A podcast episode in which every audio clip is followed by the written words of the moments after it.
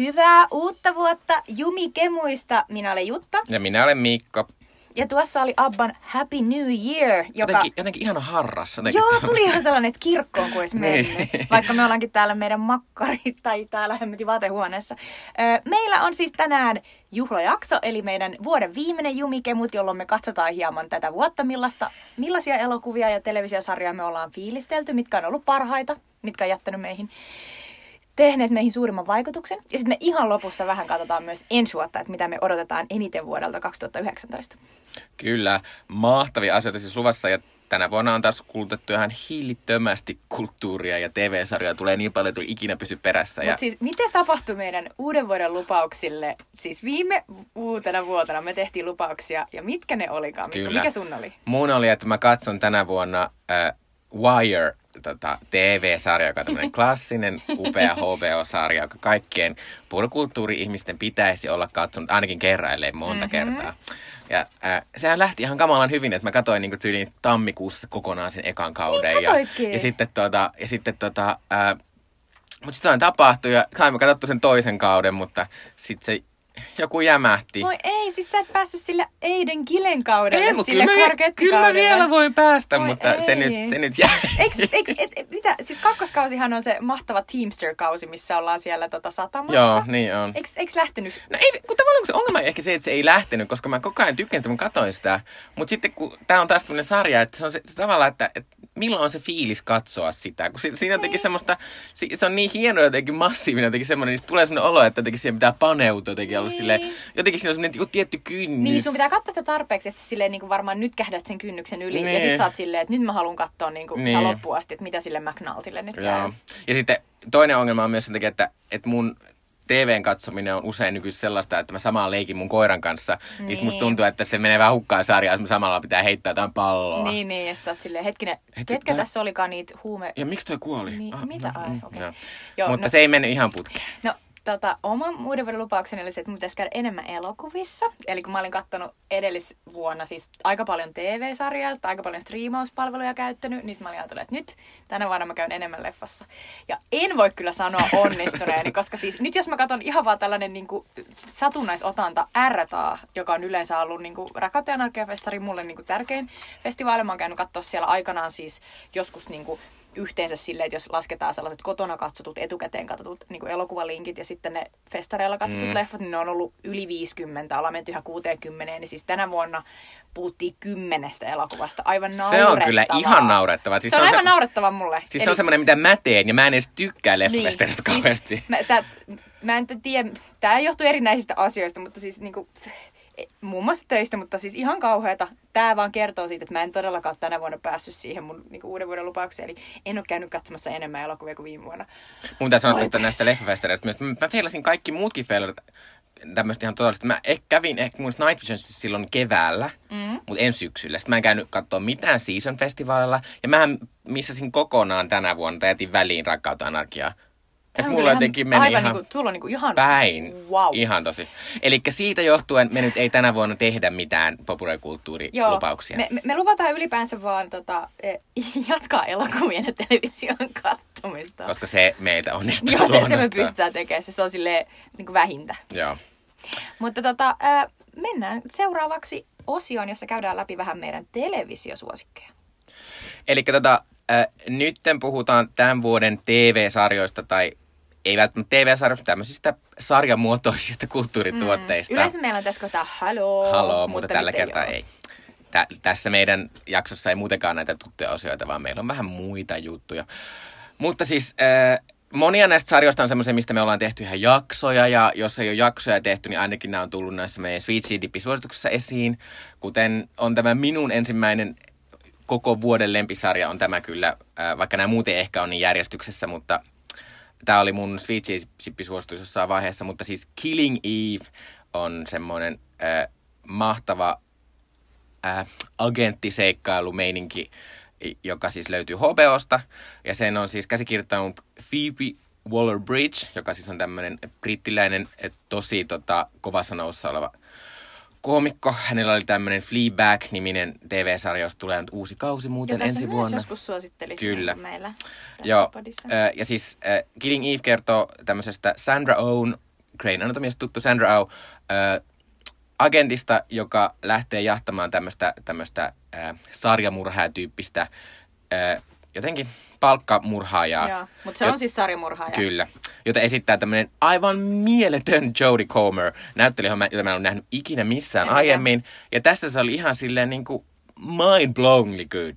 Mutta tässä on siis se, että että tää on vaan siis, tää oli kaikkea, mitä mä haluan välillä T V-sarjoilta, niin tää oli hauska ja viihdyttävä ennen kaikkea, ja sitä oli kiinnostavaa, ja varsinkin se sen Jodie Comer esittämän sen palkkamurhaajan, jotenkin se koko olemus ja se, miten se, kun se on vähän sellainen tunteeton ihminen, ja sillä on selvästi jonkinlainen ongelma sen kanssa. Siis sehän on sosiopaatti ja psykopaatti. Joo, on, on. Niin, tota, äh, niin se jotenkin semmoisen ihan vaan elämän äh, katselu, ja sitten tässä kaikki, mikä on tää mulle, mistä mä oon niin iloinen, että tämmönen asia on nykyinen, nykyisin voi olla. Niin tää on tämmönen action-sarja, äh, jonka kaikki pääosa esittää, että on naisia melkein. Siinä on semmonen vanha kubbe, joka kuolee, koska Sandra Oh ei oo su- suojelemassa sitä, mikä on mm. silleen, yes! Tämä on ihan totta. Joo. Mä siis, mä, mä tykkäsin kans tosta sarjasta, mutta mulle se oli vähän... Musta se oli vähän, musta se ei ollut tarpeeksi hyvä, siis lopulta mulle. Siis, siis... jotenkin, mut, mut tuli sellainen, että se jäi pikkasen liian kevyeksi, varsinkin ottaen huomioon sen, että miten paljon se Villanellen hahmo, mm. joka on se sarjamurhaaja, että mi- miten paljon se tappaa ja murhaa ihmisiä. Että mua jotenkin alkoi jossain vaiheessa häiritse se, että miten kevyt se sarja oli, ottaen huomioon sen, että miten raaka mm. se oli. Mm. Tämä oli mulle vähän sellainen, että... Si- ja mun pitää sanoa silleen, että tämä Killing Eve on varsinkin siinä alussa ihan mieletön mun mielestä. Mutta sitten, koska tämä Phoebe Waller-Bridge ei ole kirjoittanut, käsikirjoittanut kaikkia jaksoja, niin sitten kun ne jotkut muut käsikirjoittaa sitä, niin se vähän kyllä loppuun asti. Ja ehkä se, niin se idea, missä nämä jahtaa toisiaan, koska ne kohtaa aika alussa siinä sitten kuitenkin niin jo. Niin sitten se tavallaan vähän vesittyy. Mutta kyllä, kyllä mä silti olin ihan loppuun asti ihan silleen, jees, ja kyllä mä oon innossa, että tämä saa uuden kauden, koska tämä on musta semmoinen, mikä voi kehittyä ihan kiinnostavaksi. Ja tässä on semmoista kivaa lesbopipaa vähän, mikä niin, on ihan kiva. Niin, on totta. Joo, se on kyllä tosi kiva. Ja. No, mitäs sun? No, mä siis katsoin tämän vuoden mun lempisarjan ihan siis kaksi viikkoa sitten vasta. Ja tää on siis Amazon Primeissa Suomessa nähtävillä. Homecoming on tämän sarjan nimi. Ja tämä on siis kaikki, jos olette kuulleet tästä, mitä nyt olette kuulleet tästä sen takia, että tämä on Julia Robertsin äh, ensimmäinen tällainen niin kuin T V-sarja tai tulo näihin niin kuin striimauspalveluihin ikään kuin isosti. Ja, ja hän esittää pääosaa äh, tällaisessa mister Robotin äh, luojan Sam Esmailin ohjaamassa tota, äh, tällaisessa salaliittoteoria äh, henkisessä äh, paranoidisessa niin kuin thrillerissä. Ja, ja siis Roberts on siis tällainen eh, sosiaalityöntekijä, joka siis palkataan tällaiseen eh, Afganistanista kotiutuvien sotilaiden tällaiseen kotouttamiskeskukseen. Ja hän on siellä sellaisena psykologisena arvioijana, että sinne tulee sotilaita. Tästä hän käy heidän kanssaan vähän sellaista terapiaa ikään kuin läpi. Ja, ja sitten tota, hän uskoo, että hän on tekemässä ikään kuin hyvää duunia. Ja sitten tota, mä en halua paljastaa tässä liikaa, koska tää on, tää on siis minisarja, tässä mun muistaakseni kahdeksan osaa, ja me katsottiin tää mun puolison kanssa siis yhtenä sunnuntaina kokonaan, suoraan, koska tää oli ihan... Mutta äly... eikö sille, että vaikka tää on tämmönen semidraamasarja, mm-hmm. niin näin silti kestä neljäkymmentäviisi minuuttia, vaan näin niin lyhyempiä ne jaksot? On, nää, nää lyhyempiä ne jaksot, muistaakseni just joku kaksikymmentä puoli tuntia olisiko ollut, ja sitten tota... En, en mä kyllä nyt ole yhtään varma. Onko ne sittenkin tunnin?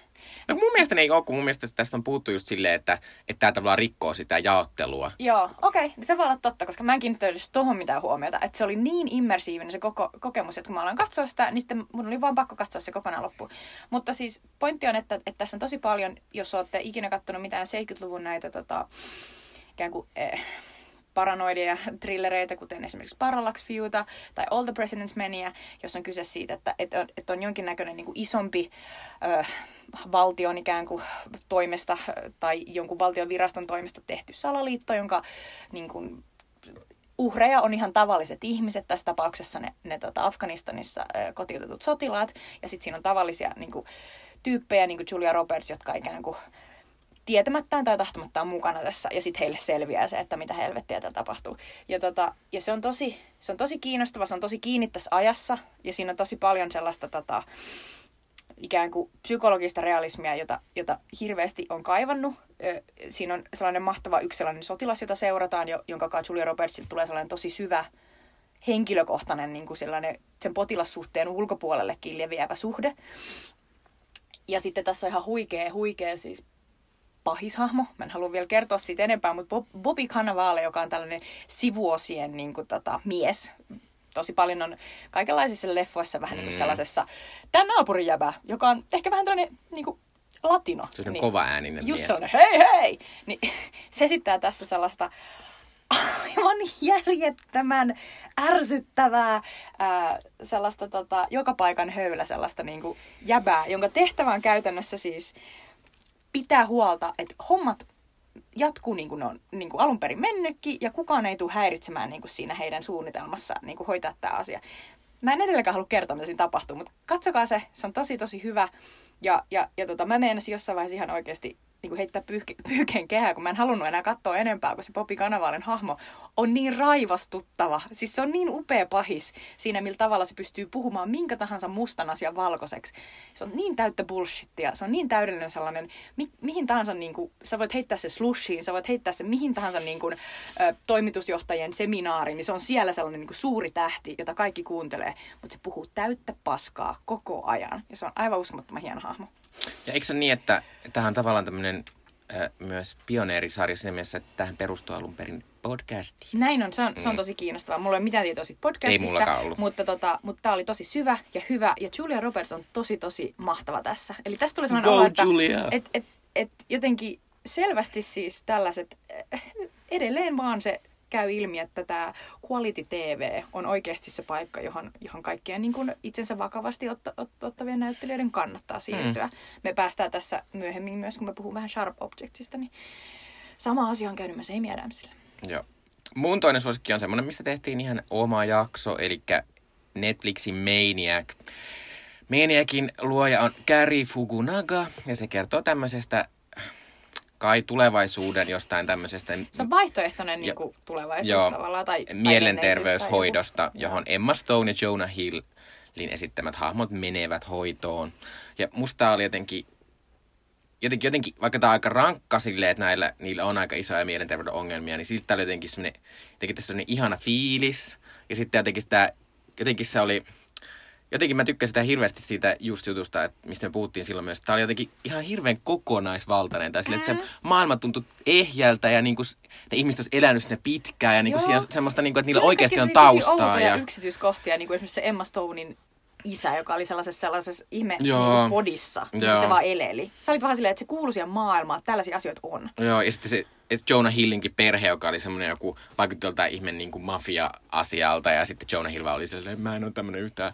Ja se elää semmoisessa pienessä kopissa, jonka ulkopuolella on semmoiset Blade Runner-tyyppiset neonvalot. Ja siinä on ihan mahtavaa. Ja sitten sit tässä oli myös se, että tässä ei tavallaan, mä tykkään myös tämmöistä asioista, että, että tavallaan, että kat- suu auki vaan odottaa, että mitä tapahtuu seuraavaksi, koska tässä ei oikein ikinä voinut tietää, että Joo. mitä tapahtuu ja mi- mitä se tavallaan seuraava tämmöinen todellisuuskokeilujakso, millainen se on ja myös, että milloin se menee rikki ja miten se menee rikki ja jotenkin miten se tulee sieltä se oikea mielen ongelma. Ja sitten mä tykkäsin myös tästä, että tässä oli jotenkin, mä tykkäsin, että tämä jotenkin loppui tyydyttävästi. Tämä loppui silleen, että ei mitenkään silleen, vaan jotenkin, jotenkin tämä silleen lipuu silleen kauniisti loppuun ja mä jotenkin tykkäsin siitä. Ihanasti sanottu. Mä, me, tota... Koska me ollaan puhuttu paljon Jutan kanssa siitä, että miten moni sarja on aika niin, pettymys no, lopussa. Niin, on vähän silleen, että miksi katsoa tänne asti. Mutta tämä ei. Tämä on silleen, yes. Mutta se kyllä nostaa niinku näitä, että mm. sen takia ne on hyviä sarjoja.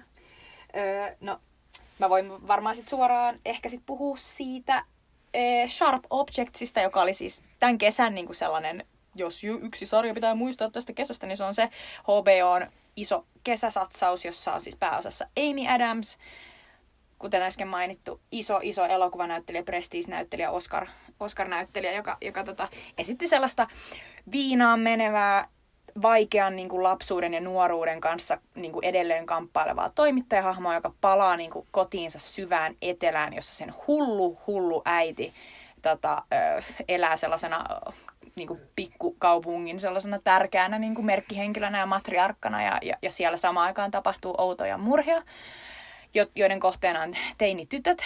Ja, tota, ja sitten tämä yrittää tämä tota Amy Adams samaan aikaan päästä käsiksi siihen, että kuka näitä tyyppejä murhaa, mutta sitten se yrittää myös selvitellä vähän tätä erittäin haastavaa äitisuhdetta. Ja siis tämä sarja perustuu Gillian Flynnin, eli varmaan useimmille tuttu Gone Girlin käsikirjoittajana, kirjailijana, niin hänen, hänen tota alkuperäistarinaan.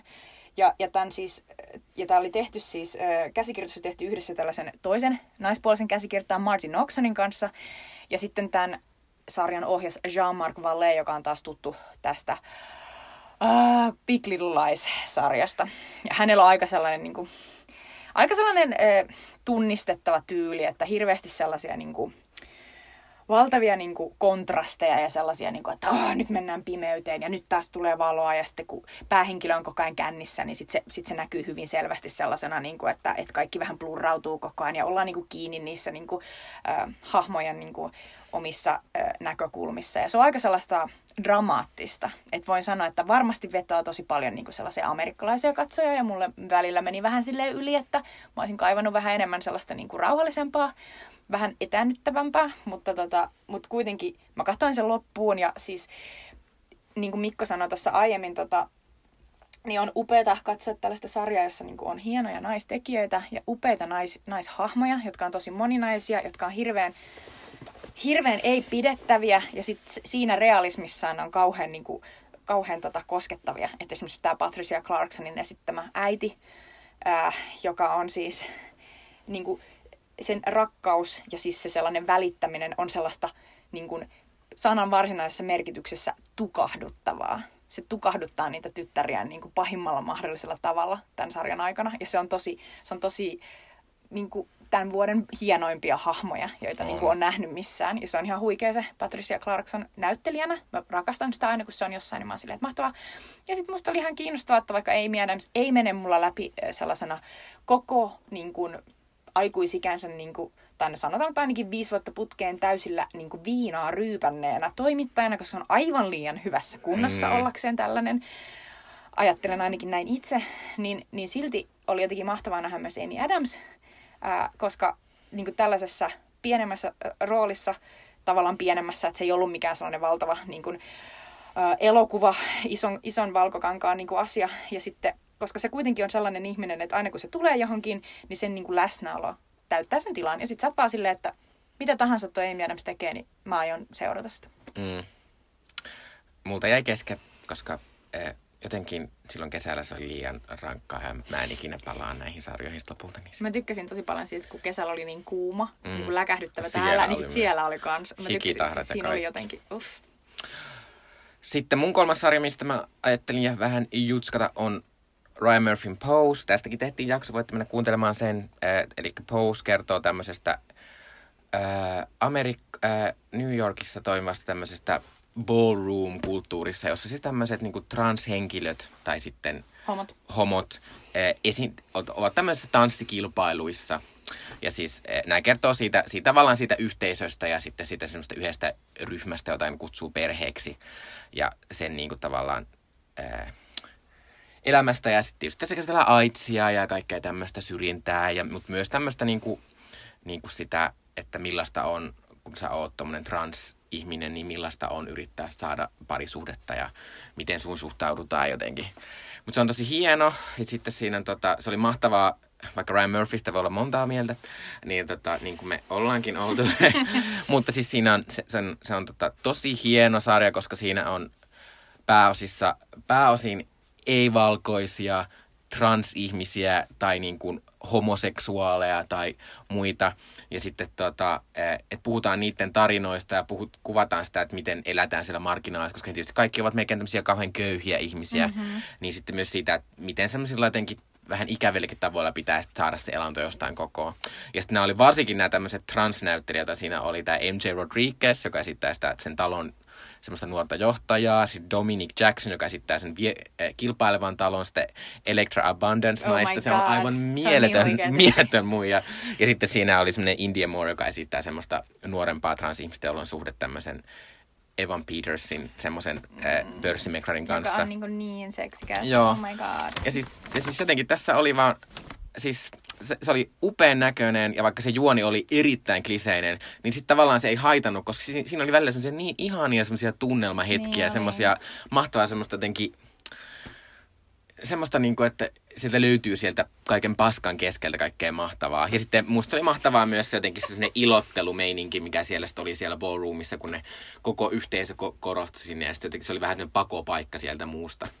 Ja tästä pitää sanoa vielä sen verran tästä Ryan Murphystä, että Ryan Murphyn toinen tämmöinen tai kolmas tai neljäs tai kuudes sarja, mitä se pyörittää tällä hetkellä. N N S. Eli American Crime Story, ää, niin tota, American Crime Storyn toinen kausi, joka oli, eka kausi kertoo se O J. Simpson jutusta, ja toka kausi kertoo tästä, tästä Gianni Versacen murhasta, niin se nyt on tullut Netflixiin se kausi se viimein. Tosi, se on tosi tyhmästi siellä. Niin mä, todella tyhmästi. Katsoa, että siinä on silleen, että O J. Simpson, sitten siinä on uusia jaksoja, joo. Ja sä oot silleen, ee, mitä? Ja sit kun sä menet sinne, niin sit siellä joo, on se Versace. Mutta mut se on periaatteessa se on näiden antologiasarjan ongelma, niin. Että tavallaan, että ne ei ole tajunnut vaihtaa sitä kantta siinä. Niin. Mutta se siis on, se on sieltä nyt löydettävistä ja se, se on aika lailla erilainen kuin se O J. Simpson, koska O J. Simpson oli pääasiassa semmoista viihdyttävää ja semmoinen mahtava kasarimeininki ja myös tosi dramaattinen. Niin tuota se on semmoinen H C-sarjamurha-meininki, joka joo. on todella epämukava. Mutta... Joo.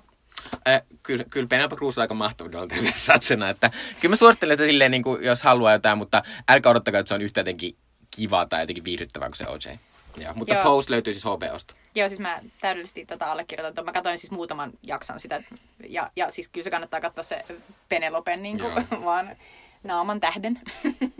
tota, e, mä voisin siis mainita tässä kohtaa siis mun... Tämän vuoden siis yhden lempisarjan, joka on ehkä vähän odottamaton, mutta ei, ei tietenkään näille, jotka on niinku kuunnelleet tätä meidän podia. Eli siis Ensitreffit alttarilla, joka oli siis ää, tänä vuonna, ää, muistaakseni tämä oli nyt vitoskausi. Mitä voi olla vitoskausi? No, mä en taju kanssa, että oliko vai, se vai, vai neloskausi. No anyway, mutta siis tämä oli mun mielestä paras kausi tähän, tähän mennessä, siis tämän, tämän sarjan suomalaisessa niin tätä te, tekohistoriassa. Ja... Ja tietysti sen takia useimmiten ensitreffit joko innostaa tai ei.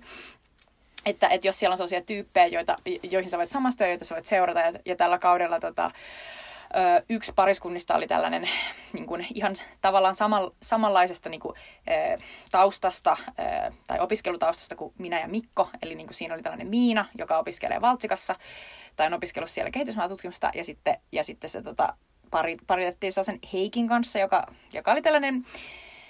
Vähän jämskä, sellainen tota, muistaakseni teologian tai hissan opiskelija, mutta se, se, joka asui sellaisessa helvetin pienessä tota, ö, niin kuin opiskelijayksiössä ja, tota, ja oli muutenkin niin kuin tosi, tosi mielenkiintoinen tavallaan huumoriltaan ja, ja elintavaltaan. Ja, ja sitten tota, tässä oli muitakin pareja, joita oli ihan kiva katsoa myös, mutta, mutta erityisesti mä seurasin todella suurella mielenkiinnolla sitä, että miten nämä Miina ja Heikki, jotka oli niinku ulko, ulkoisilta niinku tavoiltaan ja siitä sellaiselta olemukseltaan tosi tosi erilaisia. Et se Miina oli tosi sellainen niinku sosiaalinen ja, ja lämminhenkinen ja sitten sellainen, niinku, joka, joka just voi herkistyä siitä, että oho, että maailma, sitä täytyy parantaa ja uhuhu. Ja sitten taas tämä Heikki oli sellainen niinku hapokas huumori, joka silleen suoraan niinku tökkäs heti aina kaikkiin niinku tavallaan sen Miinan niinku sellaisiin kipeisiin kohtiin, että se heti niinku kävi, kävi kiinni niinku sen muotiin ja millainen se on ja, ja, niinku, ja tavallaan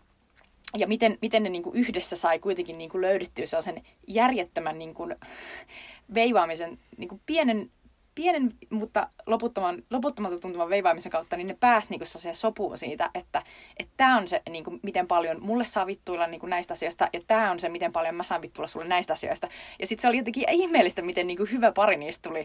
Ja sitä oli ihan mieletöntä seurata. Siis tämä tää siis konsepti on siis tietysti tämä, että ihmiset, niinku, asiantuntijat, jotka on tällaisia psykologeja ja kautta teologeja, niinku, katsoo läpi sellaiset haku. Ha- hakijat ja, ja niin kuin päättää sieltä, että ketkä voisi olla potentiaaliset niin kuin teoriassa ihan hyvä pari. Ja sitten heidät laitetaan yhteen ja sitten heillä on viisi viikkoa aikaa tavallaan. Onko nyt viisi viikkoa? Mä en muista näitä niin kuin tarkalleen, mutta anyway, anyway, sitten he, he saa kokeilla, että millaista ne elää yhdessä ja sitten sen jälkeen he saa Mut kertoa. Mutta he, siis, he siis jäivät yhteen? He siis jäivät yhteen. Monta niitä jäi yhteen niistä kolmesta? Niin, öö, onko muist... kolme vai neljä? Öö, Kol- niitä on kolme niitä pareja. Ja mä just mietin, että Miina Heikki jäi. Tämä on kauheita, kun mä en enää muista niitä muita tyyppejä. Öö, Sitten sit siinä oli sellainen ihan vain järkyttävä, siis se oli ihan kauheata. Siis siinä oli sellainen yksi pariskunta, josta mä oon jo unohtanut niiden nimet, mutta joka tapauksessa niillä, niillä oli aivan siis niillä niin katastrofi. Että ne oli aivan niin kuin hirveä Moi yhdistelmä. Ei. Ja siis ja ne toi, toisissaan esiin niin kuin ne huonoimmat puolet, niin että et, et, et se jätkä vaikutti ihan täydelliseltä nössöltä. Ja sitten se, sit se nainen oli ihan... Niin se Roosa taisi olla se nimi, niin tota, se nainen vaikutti ihan täydelliseltä sellaiselta katujyrältä, joka jyrää sen jäpän koko ajan. Se oli ihan kauheata. Ne, ne ei jäänyt yhteen ainakaan. Ja sitten siinä oli sellainen kolmas pari, joka taisi olla niin jotenkin sellainen mellow, että mä en edes muista, keitä ne oli. Okay. Mutta mut anyway, no, mut Miina, ja oli, oli Miina ja Heikki oli mahtavia. Ja, tota, ja mun mielestä tuossa toi on hauska eh, sosiaalinen tollainen koe, koska Koska siis mä en voi tajuta niinku sitä tilannetta, missä mä menisin mukaan tuohon. Että toi on ihan hirveetä tavallaan, mm. että, että et, et antaa ensinnäkin tuollainen niinku mandaatti jollekin viera, ventovieraalle ihmiselle niinku laittaa sut yhteen jonkun ihmisen kanssa. Ja sitten vielä niinku jotenkin antautua siihen, että, että sua kuvataan mm. ja sen jälkeen susta leikataan jotain osioita, jotka näytetään muille ihmisille. Ja ne ei välttämättä yhtään niinku tavallaan vastaa sitä, että millainen sä oikeasti oot. Mutta siis nostan hattua näille ihmisille, koska siis monet ensitreffit parit on edelleen niinku yhdessä ja niillä on lapsia ja kaikkea. Mm. Eli, joten tää oikeasti ja tulee... tavallaan onhan se silleen, että musta joka kaudelta on tullut joku pariskunta mm. ja se on kuitenkin yksi kolmesta, niin musta se on ihan silleen ihan ok. Ja mun mielestä Miina ja Heikki osoitti taas sen, että, että tavallaan tarvii tosi paljon niinku good faithia, mm. että, että sä pystyt niinku tavallaan e, olemaan jonkun kanssa. Mm. Että sun pitää vaan todella paljon niellä niinku sitä sellaista, että me ollaan erilaisia. Että se, sen kanssa on vaan tultava toimeen. Mm. No, mutta tuo oli kyllä yllättävän mahtavaa, että myös tuli tämmöistä Suomen näkökulmaa tähän, koska tämä minun seuraa, mitä, mistä viimeinen sarja, mistä ajattelin jutella, on BoJack Horseman. Ja tämä on siis mun sama, eli Miikka hoitaa tämän. Joo, kyllä, mutta tota, BoJack Horseman on siis Netflixistä löytyvä animaatiosarja, kuvaa tämmöistä masentunutta vanhaa näyttelijähevosta, joka yrittää sitten luoda uraansa tuolla Hollywoodissa, ja sitten siellä kuvataan sitä, miten tämä viihdemaailma toimii, kun sä olet vanha, mutta sulla silti on jo niin paljon rahaa, että sä ei periaatteessa tarvitse tehdä töitä, jotenkin semmoista... juttua, mutta äh, tämä on siis tää on ihan mielettömän hauska, mahtava visuaalisesti, mutta myös ihan kauhean masentava. Että niin kuin mä en ymmärrä, onneksi tämä ei ollut niin masentava tämä vitoskausi, kun se oli se edellinen kausi, mutta on tämä nyt silti, ja tässä käsiteltiin muun muassa Me Tootä ihan hienosti, ja sitten tuota, äh, ja muutenkin siis, äh, musta on kauhean, kun mä en tykkää yleensä elokuvista, jotka kertoo elokuvien tekemisestä tai viihdemaailmasta tai näyttelijöistä tai tuommoista, kun musta se on kauhean semmoista jotenkin, lopettakaa kertomasta tarinoita itsestänne. Mutta sitten tässä se ei tavallaan haittaa, koska tämä selvästi on myös semmoinen, se on niin laaja se maailma, koska on niin tavallaan paljon, niin kuin, se, on, se on niin pitkä se kausi, josta niin se voidaan koko ajan niin kuin rakentaa lisää, niin sitten siinä tota, ää, on, on semmoista jotenkin...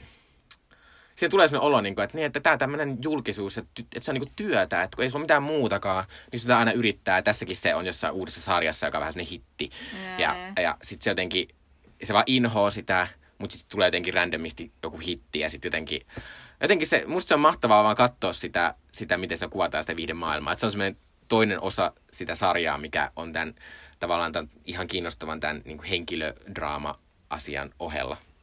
Joo. Joo, ihan täydellinen niin kuin, kiteytys. Mutta oliko ne siinä? Onko sulla vielä? Siinä. Joo. Elikkä tossa noita, ja tostakin, BoJack Horsemanista me ei oltu ikinä juteltu. Eiku, oli kyllä vielä yksi. Sori, mä sanon ihan nopeasti. Tää oli siis viime, viime tota, podcastissa, mä puhuin tästä vähän, vähän pidemmin. Oh, mutta siis äh, viimeinen niin kuin suositus vielä näissä sarjoissa, niin The Bodyguard. Eli, eli löytyy Netflixistä tota, brittiläinen tällainen niin kuin, rikossarja, jossa seurataan tällaista... Niin kuin, ex-sotilasta, taas ex-sotilas, vähän niin kuin siinä Homecomingissa, mm-hmm. joka siis tota, on, on brittiläisen, hänet palkataan brittiläisen sisäministerin tällaiseksi ö, henkivartijaksi, ja, ja sitten hän joutuu mukaan tällaiseen tosi, tosi monimutkaiseen niin kuin, tota, tavallaan kuvioon, jossa, jos, jossa hä, hänelle on käydä tosi huonosti. Mutta siis se on tosi, se on tosi tota, ö, hyvin käsikirjoittu, paitsi ihan loppu. Että et sillä tavalla niinku tämä just, just pääsi tälle mun listalle, koska se tekee sellaisen innoittavan loppukäänteen, josta, jo, joka mun mielestä veti tosi paljon mattoa alta koko sarjalta, mutta siinä on hienoja näyttelyitä, hienoa sellaista niinku erittäin ö, tavallaan realistista niinku, ö, diskurssia, mitä ne käy koko ajan, ne sellaiset ö, salaisen palvelun ja poliisin ja sisäministeriön ja, ja kaikkien britti... Niinku, politiikan niin kuin eri nappuloiden niin kuin esittäjät, niin se dialogi, mitä siinä käydään, niin se on mun mielestä ihan helvetin niin kuin uskottavan kuulosta. Se, niin se on sellaista, niin kuin, mistä mulle tulee sellainen olo, että, että tällaista se ihan oikeasti voisi olla siellä. Ja sitten niin kuin, taas sellaiset tavalliset ihmiset, jotka on niin kuin, jo tavallaan antaneet niin paljon maaleen, eli menneet sotimaan, sen jälkeen nähneet, että siinä ei ollut mitään järkeä, ja sitten sen jälkeen saa vielä kuulla, että, että, tota, että, että niiden pomo mahdollisesti niin kuin ajaa lisää sitä samaa, niin, niin täydellisesti on niin kuin, niiden puolella. Mm. Ja tässä on tämä mahtava... Tota, Game of Thrones Robb Stark, eli Richard Madden, joka on erittäin, erittäin hyvä Yllättäen tässä sarjassa. Hyvä. Että niinku täydellinen äh, no, nosto niinku häneltä tuli sellainen olo, että ei todellakaan jää Robb Starkiksi vaan. Ja tämä on myös siitä mielestäni ihana sarja, että tämä on jotenkin kauhean ytimekäs. Se on kuusi jaksoa Kyllä. ja se on niinku, jotenkin kaiken. Jokainen jakso on jotenkin silleen, silleen että tämä on pakko Mut tuli olla vähän tässä. Vähän mieleen että... tästä se äh, britti tota, äh, poliisisarja, missä Carey Mulligan on. On raskaana onks, oleva onks se, kyttä. Onko se Collateral tai Joo, joku semmoinen? Collateral, joka Sekin oli kans tosi hyvä. Kyllä. Todella niinku, just tollainen tosi kätevä Joo, käsittelin nopeasti vähän samaa aiheita, koska siinäkin oli tämmöinen maahanmuuttajataustaongelma aiheena. Joo. Eep. Mutta kohta siirrytään sitten elokuvien maailmaan. Elikkä nyt käydään, samoin kuin viime vuonna käytiin tähän samaan aikaan, niin käydään läpi meidän kymmenen lempparielokuvaa. Näin välttämättä ole parhaita elokuvia, mitä on nähty, vaan semmoisia, mitkä on tehnyt meihin vaikutuksen. Niin, ne on jättänyt jäljen. Mm. Ja tota... Äh, aika oudosti, mutta tuota, ehkä arvaten, jos on kuunnellut podcastia, niin minun kymmenes elokuva on Avengers Infinity War, joka siis oli koko maailmassa tämän vuoden ylivoimasti suosituin elokuva. Se tienasi yli kaksi miljardia dollaria, mikä, minkä on tehnyt tätä ennen vain kolme muuta elokuvaa. Toi kuulostaa niin siltä, että et ihan sama, mikä se, mikä se elokuvan sisältö olisi ollut, mutta koska se on tiennyt noin paljon, niin se on pakko olla Mikon listalla jotenkin, koska Mikko rakastaa noita listoja. No mä rakastan, mutta se ei ole se syy, okay, minkä takia se joo, on, joo. vaan sen takia, että mä olin siis, silloin kun tää tuli, tää leffa, niin mä avaran, että tää ei voi mitenkään toimia sen takia, kun tässä on niin hirvittävästi niitä hahmoja. Joo, muistin, me, me keskusteltiin tästä yhdessä podcastissa. Joo, ja mä olin silleen, että tää ei voi mitenkään toimia. Ja sitten jotenkin ihmeellisesti se toimi. Ja mä jopa katsoin tämän mun äidin kanssa uudestaan tuossa niinku joskus syyskuussa. Ja sitten mä olin silleen, että tämä edelleen toimii. Siinä on, siinä on edelleen semmoinen typerä juoni, missä Torminen tekee sitä, sitä juttua sen Game of Thrones-kääpiön kanssa. Mutta sitten tota, joka nyt tässä on semmoinen iso, mutta silti kääpiö. Se on vähän kummallinen. Joo, mutta tota, ää, mut se jotenkin toimii. Ja sitten, ja vaikka... Vaikka tässä on loppu semmoinen, no jos sä et ole nähnyt tätä leffaa, niin sori, mutta siinä on lopussa semmoinen juttu, että puolet niistä Avengerseista niin kuin vaan katoaa, että niin. tukkana tuulee. Ja vaikka minä tiesin, että tämä on ensimmäinen osa kahdesta elokuvasta, eli mä tiesin, että ne tulee, kaikki ne puff, tyypit tulee takaisin, niin silti mä olin silleen, Reikä, mitä tapahtuu? Ja silleen, why am I doing this? No. Oh. Joo, ja musta must se oli tehokas ja se oli, musta se oli sopivasti viihdyttävä, ja vaikka tässä oli aika raskaita menoja välillä, niin silti tämä jotenkin pysyi silleen sopivan keveenä. Ja sitten mä myös ilo, iloitsen siitä tähän liittyen, että Marvelilta tulee ensi maaliskuussa Captain Marvel, jossa siis Brie Larson on ensimmäinen tämmöinen naissupersankari, joka saa oman elokuvan tässä Marvel-asiassa, mistä minä olen myös innossa. Mutta joo, Avengers Infinity War on siis tota mun kymppi, ja tämän jatko-osa Endgame tulee ensi toukokuussa. Ai niin, se tulee toukokuussa? Vai ei, kun huhtikuussa itse asiassa. Oh. Joo, siis musta, mun on pakko mainita, että tämä on varmaan tällainen ehkä sellainen tavisnäkökulma leffaan, mutta siis mua erittäin paljon niin kuin, hymyilytti se, että tämän Avengers-leffan alussa ne e, taistelee ja niin kuin, seikkailee tota, Edinburghissa. Ja se oli oikeasti kuvattu siellä. Me, me käytiin siis mun puolison kanssa. Ja se lähit sinne tyyliin seuraavana viikolla. Kyllä, kyllä, se oli tosi hauskaa, koska siis se on, mä oon asunut siellä vuoden siellä kaupungissa, ja mä olin silleen, että ei helvetti, että no, ne on tossa, niin kuin, ai ne on tossa, no, ja nyt, nyt ne meni tuonne rautatieasemalle, ja voi helvetti. Mutta se oli tosi hauskaa. Tota, joo, siis mun kymppi, mun ö, tota, kymmenenneksi niin kuin tavallaan lempparein elokuva tänä vuonna on siis ehkä vähän yllättävä. Se on Risto Reipas ja Nalle Puh, eli englanniksi Christopher Robin. Mark Fosterin lasten elokuva aikuiseksi kasvaneesta Risto Reippaasta, joka joutuu palaamaan takaisin sinne puolen hehtaarin metsään, koska, koska se on menettänyt elämän, elämän ilonsa. Ja tota, tätä aikuista Risto Reippasta esittää Ewan McGregor, joka on aivan oh, huippu, McGregor. huippu ihana tässä, mutta siis ja tietysti, kaikessa. Kyllä, ja kaikessa. Tota, uh, no exceptions. Mutta siis tämä elokuva herätti mielenkiintoni jo alkuvaiheessa, kun mä muistan, että mä olin ehkä noin kolme tai neljä vuotta sitten Berliinin elokuvafestareilla, ja mä olin silloin haastattelemassa tällaista amerikkalaista indie-elokuvan tekijää, joka tekee sellaisia niin kuin, tosi, tosi niin kuin, vaivaannuttavia niin kuin, ihmissuhde-elokuvia, ja sitten elokuvia, missä Elizabeth Moss esittää hulluja naisia, eli Alex Ross Perry. Mä haastattelin Alex Ross Perryä, ja Alex Ross Perry kertoi mulle, että joo, seuraavaksi on aika käsikirjoittaa uuden Nalle Puh-elokuvan. Ja silloin mä olin silleen, että mitä? Ja silloin mulle tuli sellainen olo, että, ah, että mä oon aina ollut sitä mieltä, että Nalle Puh on täyslässy, väsykkä. Mä en ymmärrä, niin kuin, se on niin sokerinen se niin Disney Puh. Ja mä tiesin, että, että, että se tekee tätä niin Disneylle tätä elokuvaa. Mä olin silleen, että mi, mitä, mitä tulee tästä, kun Alex Ross Perry, joka on niin hyvin epämukavien tilanteiden mies, laitetaan niin yhteen Nalle Puhin kanssa. Ja nyt voin todeta, että Alex Ross Perryn ja Alison, Alison Schroederin äh, käsikirjoitus on loistava. Siinä oikeasti saadaan kiinni ymmärtääkseni niin siitä alkuperäisestä Puhin ideasta. Eli Puh on enemmän kuin mikään sokerinen sellainen... Niin kuin, ylikiltti nallekarhu, niin, niin se on enemmän sellainen niin kuin buddhamainen tai, tai jodamainen sellainen tota, kyseenalaistaja, ehkä vähän anarkistinenkin karhu, joka on silleen, niin kuin, että, että, että todellakaan mitkään tavallisen maailman, niin kuin, jossa käydään töissä ja, ja käydään kaupassa, niin mitkään sellaista lait ei, ei päde puolen hehtaarin metsässä, että siellä tehdään ei mitään, jotta päästäisiin ei minnekään. Ja siinä, siinä on jotain sellaista mahtavaa tota, filosofista niin kuin sellaista pientä niin kuin ravistelua, jota, jota mun mielestä lasten elokuvissa ehdottomasti pitää olla, koska lap, lapset on sellaisia, niin kuin, jotka ei ole vielä niin kuin indoktrinoitu tähän maailmaan, jossa, jossa ne ei ole vielä tajuneet, että ai niin, kaikkien täytyy ruveta elää ihan samalla mm. tavalla. Ja musta se on ihanaa, että miten tässä elokuvassa tulee hyvin vahvasti esille, varsinkin sitten tietysti tämän Risto Reippaan hahmon kautta, joka on siis, tämä perustuu siis tietysti osin tähän oikeeseen Risto Reippaaseen, joka oli tämän Nalle Puhin kehittäjän A A. Millen oma poika. Ja A A. Millen itse joutui joutu sotimaan, olemaan ensimmäisessä maailmansodassa tässä, tässä elokuvassa. Tämä tota, Christopher Robin joutuu myös sotaan. Sitten kun hän tulee sieltä kotiin, niin hän on tavallaan tällainen sodan vaurioittama, niin kuin tunteeton mies, josta tulee niin kuin tosi hyvä sellainen kulukurin pitäjä ja leikkaa ja duuniin. Mutta sitten se on erittäin tavallaan niin kuin paperinmakuinen isä omalle lapselle. Ja sitten tietysti kun hän joutuu pakosti niin kuin palaamaan tänne lapsuuden maisemiin, vähän niin kuin Spielbergin The Who-kapteenin koukussa Peter Pan joutuu tekemään näin, niin sitten hänestä tulee parempi isä, mutta se ei ole kauhean niin kuin yksinkertaista. Ja mä tykkään, että siinä on hirveästi niitä sellaisia outoja tilanteita, missä se joutuu väittelemään sen Puhin kanssa siitä, että mitä me nyt tehdään, ja sitten se Puh on silleen, mielellään ei mitään, joka on mahtava ratkaisu mihin tahansa tilanteeseen. Mahtava nykyaikaan sopiva asenne. Niinpä. Sitten vaikka me ei tehty näitä mitenkään yhdessä listoja, niin nyt hassusti meillä on ysi ja kasi on samoja elokuvia, eli voidaan jutella niistä yhdessä.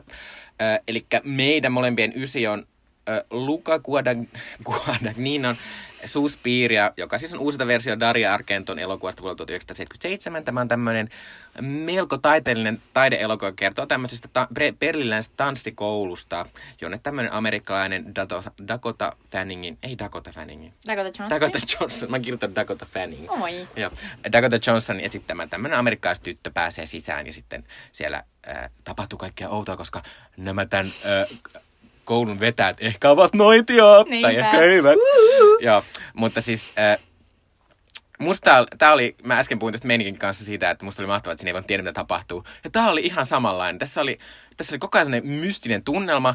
Ka- tää näytti semmoista Pradan mainosvideolta, koska kaikki myös oli aivan upeasti tyyliteltyä, ihan hillittömän hienoja tota, semmoisia jotenkin värejä koko ajan oli seinissä ja semmoista haaleutta. Ja esimerkiksi siinä oli semmoinen mahtava joku huone, jossa oli semmoisia niinku laittavat tätä peltilevyä semmoisen niinku mm, huoneeseen. Niin, sitten mä olin silleen, sit mä olin silleen, mä haluun tommosia mun kodin siinä. Paras asia silleen, että tolle tulee sitten teille. Eikö, mutta se oli niin ihanaa jotenkin semmoista visuaalista vaan, semmoista sitä tuli ja oli se, tää on niin ihanaa. Ja sitten tässä oli myös, ne oli ihan uupeita ne, tässä on tanssikohtauksia, tietysti koska tämä perustuu tanssikouluun, niin ne oli ihan mielettömiä. Ja sitten tässä sen tanssikoulun semmoista johtohahmoa tai yhtä niistä esittää Tilda Swinton, joka on mieletön, mieletön näyttelijä. Ja tässä se ainakin on, kun hän on tämmöinen, sillä on sellaisia mielettömiä kaapuja päällä ja sitten on sellainen pitkä musta letti. Tukka ja se on niin upea. Ainut ongelma tässä elokuvassa oli se, että tässä on myös semmoinen ei Tilda Swintonin esittämä vanha mies, jolla on myös tässä semmoinen tarina. Se on siis Tilda Swintonin esittämä, ne yritti esittää jossain vaiheessa, että se ei ole. Joka on täysin tursaa tylsää. Mä oon silleen, miksi tää on tässä, kun täällä on todella, niin paljon parempi kuin niin, jos se ei olisi siinä. Toi on niin hyvä kysymys, koska siis se alkuperäinen elokuva Dario Argenton Giallo, eli sellainen tota, slasher-kauhu, jossa veri lentää ja, ja on ihan mahtavat goblinin tota, sellaiset di-du-di-du-di soundtrackit, niin, tota, niin, niin siinä ei ole mitään tuollaista niin kuin kehystä, jonka, jonka toi Guadagnino on nyt lisännyt tähän, jossa on tällainen niin kuin juutalainen tota, psykoterapeutti, joka on tämä vanha mies, joka mm. Tilda Swinton esittää. Niin tota, se, on, se on tosi kummallinen. Mä, mä uskon, että se jotenkin liittyy tietysti siihen, että alun perin tämä elokuva, joka on siis se alkuperäinen Suspiria on vuodelta seitsemänkymmentäseitsemän, ja se on ollut niin lähellä tavallaan niinku niitä Euroopan niinku toisen maailmansodan kauhuja ja kaikkea, että ei ole tarvinnut niinku tavallaan, se on ollut ihan tavallinen asia tavallaan myös ajatella, että ah, niin täällä on tällainen paikka, missä murhataan ihmisiä, silleen, että ei ole niin kauan aikaa siitä, kun me kaikki murhattiin toisiamme. Mutta siis nyt siihen on pitänyt kirjoittaa sellainen, että hei, että seitsemänkymmentäluvulla täällä on Baader-Meinhof-kompleksi ja erilaisia terroristeja. Ja sitten niin kuin, on myös tällainen niin kuin, outo niin kuin, lisä ikään kuin twisti, jossa tuodaan sitten, sanotaan ääneen, että, että Freud sitä ja, ja, ja Lacan tätä ja, ja jotenkin tuodaan hirveän määrä sellaista semiteoriaa mm. siihen messiin, mistä mä oon vähän silleen, niin kuin, että Guadagninon niin kuin aiemmat elokuvat, joista siis tietysti suurin ja hienoin ja kaunein ja minulle tärkein on, on Call Me By Your Name, niin, niin, niin, niin se on suurin, hienoin ja kaunein myös sen takia, että siinä on oikeasti ihan toisen, toinen, toiset ihmiset niin kuin päättäneet siitä tarinasta. Eli tota, tässä kun jotenkin tuntuu, että Guadagnino on saanut taas niin kuin vapaat kädet olla sillä, että hei, niin hän on enemmän visuaalista, just niin kuin Miikka mm. puhui tuossa. Että sieltä tulee upeita kohtauksia, esimerkiksi mun ihan lemppari on tämä ensimmäinen tavallaan tanssikidutuskohtaus, missä oh. yksi tyyppi laitetaan ikään kuin, ikään kuin tälleen välillisesti niin kuin tanssimaan itsensä niin kuin kuoliaksi käytännössä. Ja se on niin kuin ihan mieletön. Siin, siinä tulee sellainen kohtaus, että apua, onko tämä elokuva koko ajan tällaista, koska jos on, niin apua! Niin kuin, oh my god! Ja sitten sit kuitenkaan, niin kuin, kuitenkaan se ei uudestaan nouse niin kuin mun mielestä samanlaisiin niin kuin leveleihin. Ja sitten siinä tulee yksittäisiä upeita kohtauksia. Ja mä viihdyin, mulla oli tosi hauskaa, mä nautin. Siis sehän se viihdyttävyys niin, oli mä, ihan mahtavaa. Mä olin ihan silleen, niin kuin, että jes, mahtavaa! Ja sitten, oi, veri lentää! Ja, ja jotenkin, ja mä tykkäsin, mä oon jälkikäteen siis kuunnellut aika paljon Tom Jorgen, eli Radioheadin niin kuin nakkamiehen tähän tekemään soundtrackia, joka, joka mun mielestä ehkä kertoo siitä, että tästä elokuvasta olisi voinut tulla vielä parempi ja kuolemattomampi, koska musta siinä soundtrackissa on sellaisia eh, tavallaan sävyjä, joita tässä elokuvassa on ihan tosi tosi vähän. Esimerkiksi se on sellainen mahtava sellainen Dakota Johnsonin hahmo, sellainen mormonitausta, jota ei ollenkaan niin kuin, sitä pikkasen vaan niin kuin, mm. tavallaan käsitellä. Ja mä oon silleen, että se oli ihan upea. Ja tavallaan se, miten vähän sitä näytettiin, niin ehkä se olisi auttanut myös siinä oudossa psykoterapeutti vanha äijä mm. kehyksessä. Että jotenkin jotain siitä jäi puuttumaan, mutta silti se oli ihana. Joo. Mä oon sitä mieltä, että ke- noin kehitykset pitäisi poistaa kokonaan. Mä en kaivannut niitä ollenkaan. Mutta mä myös arvostan tätä mahtavaa, että tämä ohjaaja pystyy hyppäämään tunnelmasta toiseen, koska tämä on niin täysin erilainen elokuva kuin se. Mutta meidän kahdeksas elokuva on Hereditary. Kerrotko sinä, Jutta, siitä? Joo, siis se, on tota, se oli tämän vuoden niinku sellainen, hei, että jos te viime vuonna katsotte Get Outin, niin nyt teidän pitää katsoa Hereditary. Ja, ja mä muistan, kun tää oli Sundanceissa, niin elo- ihmiset alkoi puhumaan, että tää on todella järkyttävä elokuva ja hirveä niinku perhe, perhetragedia. Ja, ja sitten mä en todellakaan niinku pystynyt olettamaan, että tää on todellakin niin synkkä elokuva kuin tää on. Tää kertoo sellaisesta perheestä, jos, jo, jo, jossa tota noinaan... Öö, isoäiti on ollut vähintään kummallinen tyyppi ja se on kuollut tässä alussa. Ja, tota, ja sitten vähitellen käy ilmi, että se isoäiti silloin on ollut niinku sormensa pelissä aika monessa asiassa. Ja nämä perheen lapset on niinku sellaisia pelinappuloita. Tähän elokuvaan liittyy myös noitia ja tällaista niinku sellaista outoa, äh, miskä sitä voisi sanoa, manaamista. Ja sellaisia, niinku, sellaisia niinku tota, äh, eläviä kuolleita tyyppejä ja kaikkea. Ja mä en itse asiassa halua hirveästi spoilata, mutta tässä elokuvassa on sellainen kohtaus, joka siis tapahtuu näiden, tässä on Toni Colletten ja, ja ton Gabriel Byron esittämät vanhemmat, joilla on siis kaksi lasta. Toinen on sellainen tota, nuorempi jäbä, joka esittää yhtä pääosaa uudessa Jumanji-elokuvassa. Alex Wolff. Joo, Alex Wolff. Ja sitten, ja sitten toinen on sellainen pikkusisko, sellainen tyttö, joka päästelee sellaisia pelottavia naks-ääniä. Oh, ja on muutenkin tosi pelottavaa. niin, tota, niin, niin sitten... Niin, niin, tässä, on, tässä on siis yksi vuoden synkimmistä kohtauksista, joka tapahtuu näiden siskosten välillä. Eli, eli, eli niin kuin hint, mikä on synkintä, mitä voi tapahtua, jos, mm. jos niin kuin isoveli ajaa autoa ja sitten pikkusisko on siellä takapenkillä. Että jotain kauheata tapahtuu. Ja sitten mä, mä lopulta olin aika, aika kuitenkin peloissani tämän elokuvan loppuvaiheella, kun tässä oikeasti mennään siihen mun inhaamaan sellaiseen, jotain ikävää niin kuin näkyy tuolla taustalla ja, ja niin kuin, kämppä on niin kuin täysin musta. Ja, ja niin kuin, tä, tässä noustiin sellaisiin leveleihin, jo, jossa mä olin kauhuissani. Mutta sitten ihan loppu oli mulle kuitenkin pikkasen sellainen, niin kuin, että mä en ollut ihan messissä siinä, että miten, miten täydellinen se sen niin kuin, devilish mummon niin kuin suunnitelma olikaan ollut. Mutta mä en, mä en halua mennä siihen liikaa. Mä pidin hirveästi siitä, että miten synkkä tää oli, miten loistavia suorituksia. Siis esimerkiksi Toni Collette on ihan loistava ihan tässä. Ihan mieletön. Siis mä ihan silleen, että, että milloin siitä on tullut tollainen kauhun uusi niin kuin primadonna-nainen, koska siis Mä, mä nähtiin tässä jouluna, katsottiin Krampus, sellainen niin kuin joulukauhuleffa, ja Toni Collette myös esittää äitiä, jossa se oli taas ihan mielettömän okay. hyvä. Ja mä oon ihan silleen, niin kuin, että Toni Collette on sellainen, että nyt, nyt se kannattaa, laita se mihin tahansa kauhujuttuun, niin se on, se on heti niin kuin tosi uskottava. Joo, Toni Collette oli mieltä.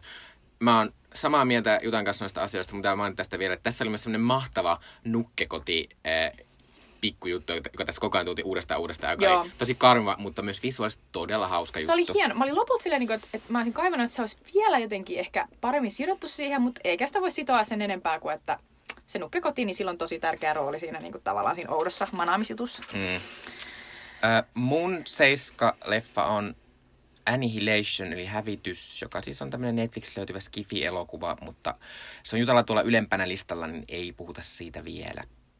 Mikä sun seiska on? Äh, mun seiska on Kirill Serebrennikovin Kesä, eli Leto, joka oli R-taan päättäjäisleffa. Ja tota, Kirill Serebrennikov on tällainen venäläinen elokuvaohjaaja, joka oli vähän aikaa sitten vielä Gogol-keskuksen johtaja, jolla oli kaksituhattaseitsemäntoista, sillä piti olla sellainen tota, Bolshoi-teatterissa sellainen iso ensi-ilta.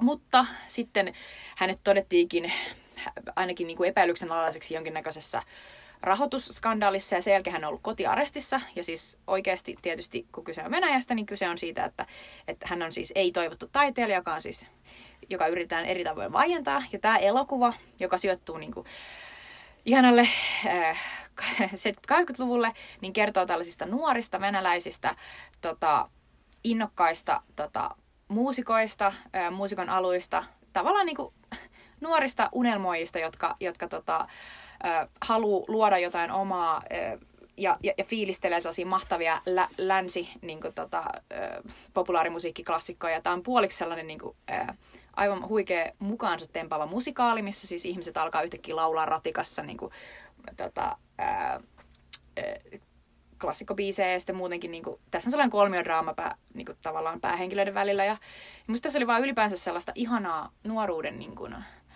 jotenkin sellaista paatosta, sellaista niinku, just sitä fiilistä, että ei vitsi, että et, et, tämä hetki on nyt tässä ja nyt meidän täytyy niinku, jotenkin nauttia tästä ja jotenkin meistä tulee vielä jotain suurta. Ja, ja, sit, ja sitten jotenkin samaan aikaan tässä niinku, myös vittuillaan sille niinku, Neuvostoliiton niin kuin sensuurille, että ne eri tavoilla niin kuin osallistuu sellaisiin bändikilpailuihin ja sitten joutuu esittämään siellä niin kuin eri tavoilla niin kuin silleen, että miten tämä musiikki on niin kuin kehittävää niin kuin neuvostonuorison kannalta, jotta, jotta ne voi niin kuin ikään kuin äh, esittää niitä peruspiisejään. Ja, ja niin kuin koko ajan siinä taustalla on se sellainen kiristyvä silmukka, joka on niin kuin se systeemi, jonka sisällä he kuitenkin aikoo ja haluaa tehdä ihan samalla tavalla musiikkia kuin joku Bowie niin kuin Lontoossa samaan aikaan. Et siinä, on jotain, siinä on jotain sellaista niin kuin yleismaailmallista, kaunista. Ihmiset rakastuu, saa lapsia ja, ja jotenkin...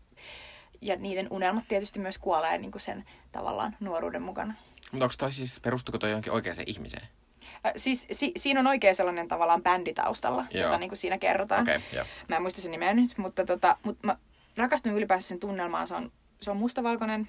Ja siinä on tosi paljon niinku sellaista, varmasti niinku myös äh, vielä enemmän niinku tavallaan Venäjä tuntevalle tosi paljon sellaista niinku pikku, pikku yksityiskohtaa, joka tekee siitä tosi uskottavaa. Mutta se tuntuu tosi uskottavalta ja ne tunteet, joita siinä kuvataan, on tosi, ne on tosi sellaisia samastuttavia. Joo. Se näyttää, mä oon nähnyt monta monta kertaa sen trailerin ja se on jotenkin ihanan jotenkin hikinen meininki siinä. Sen trailerissa ainakin. Joo, kyllä. Joo. Äh, mun kuudes leffa on The Greatest Showman. The Greatest Showman on tämmöinen äh, im- i- imeellä musikaali, jos Hugh Jackman esittää tällaista äh, sirkusmiestä, joka siis perustaa ensimmäisen sirkuksen, joka on tämmöinen freak show meiningillä. Ja sitten, sitten, tota, äh, ja sitten sen edesottamuksista. Ja sitten kun hän ei ikinä hyväksytä niihin, niihin tota, kaupungin äh, hyviin piireihin, niin sitten hän päättääkin ruveta...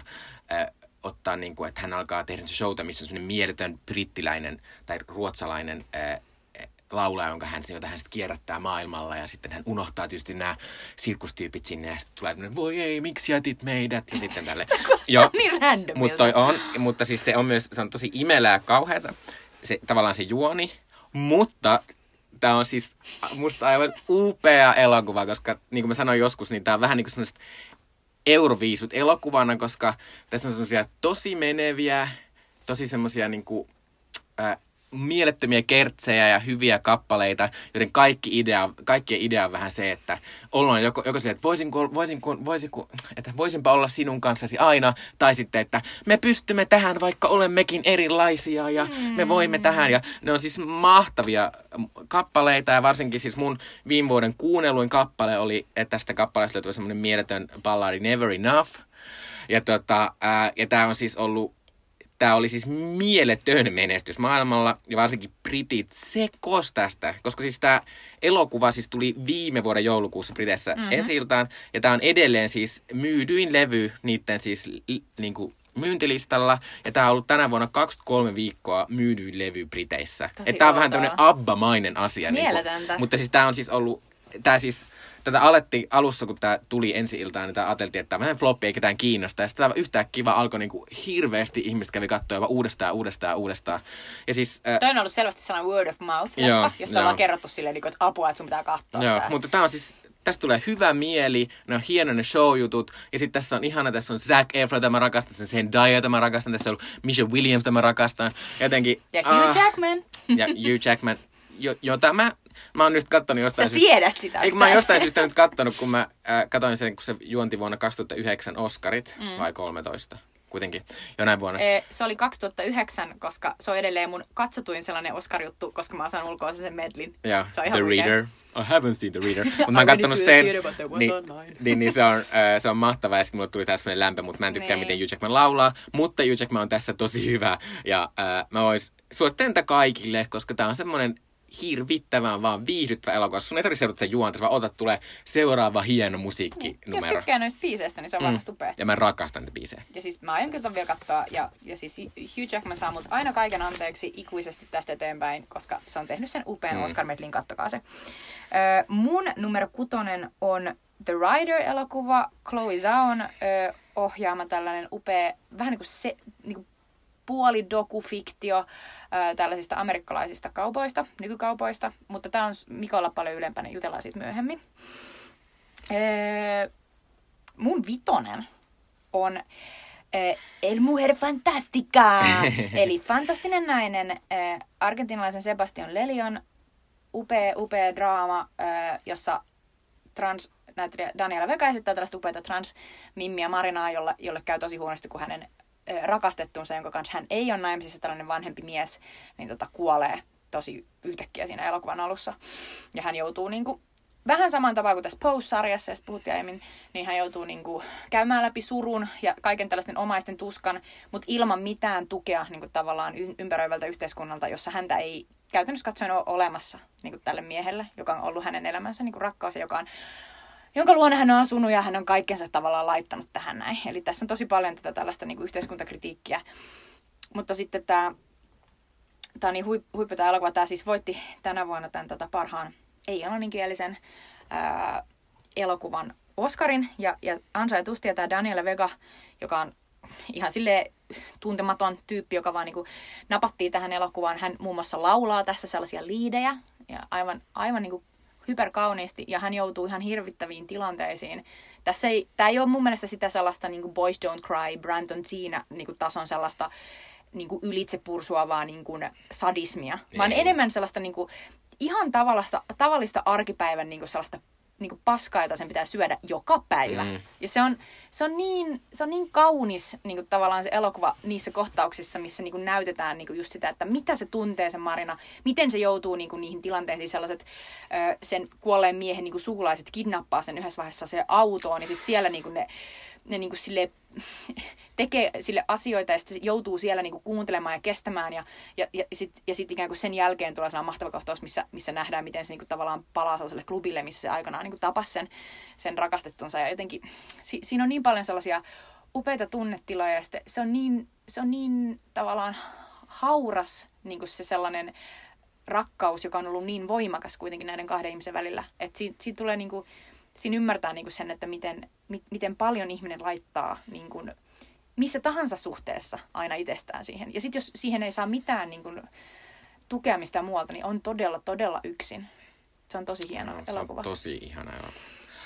Äh, mun oma vitonen on Sean Bakerin Florida Project, joka siis tuli tuossa viime vuoden alkupuolen leffoja. Mun täytyy sanoa, että tää olisi varmaan munkin listalla, jos mä olisin tajunnut jotenkin, että se oli tänä vuonna. Niin. Mä jotenkin silleen, että moi. Mut kun niitä ni, on niin vaikeeta miettiä, niin. kun mulla, mulla on semmoinen toinenkin leffa tässä vielä tulossa, joka on ihan tuolta alkuvuodesta.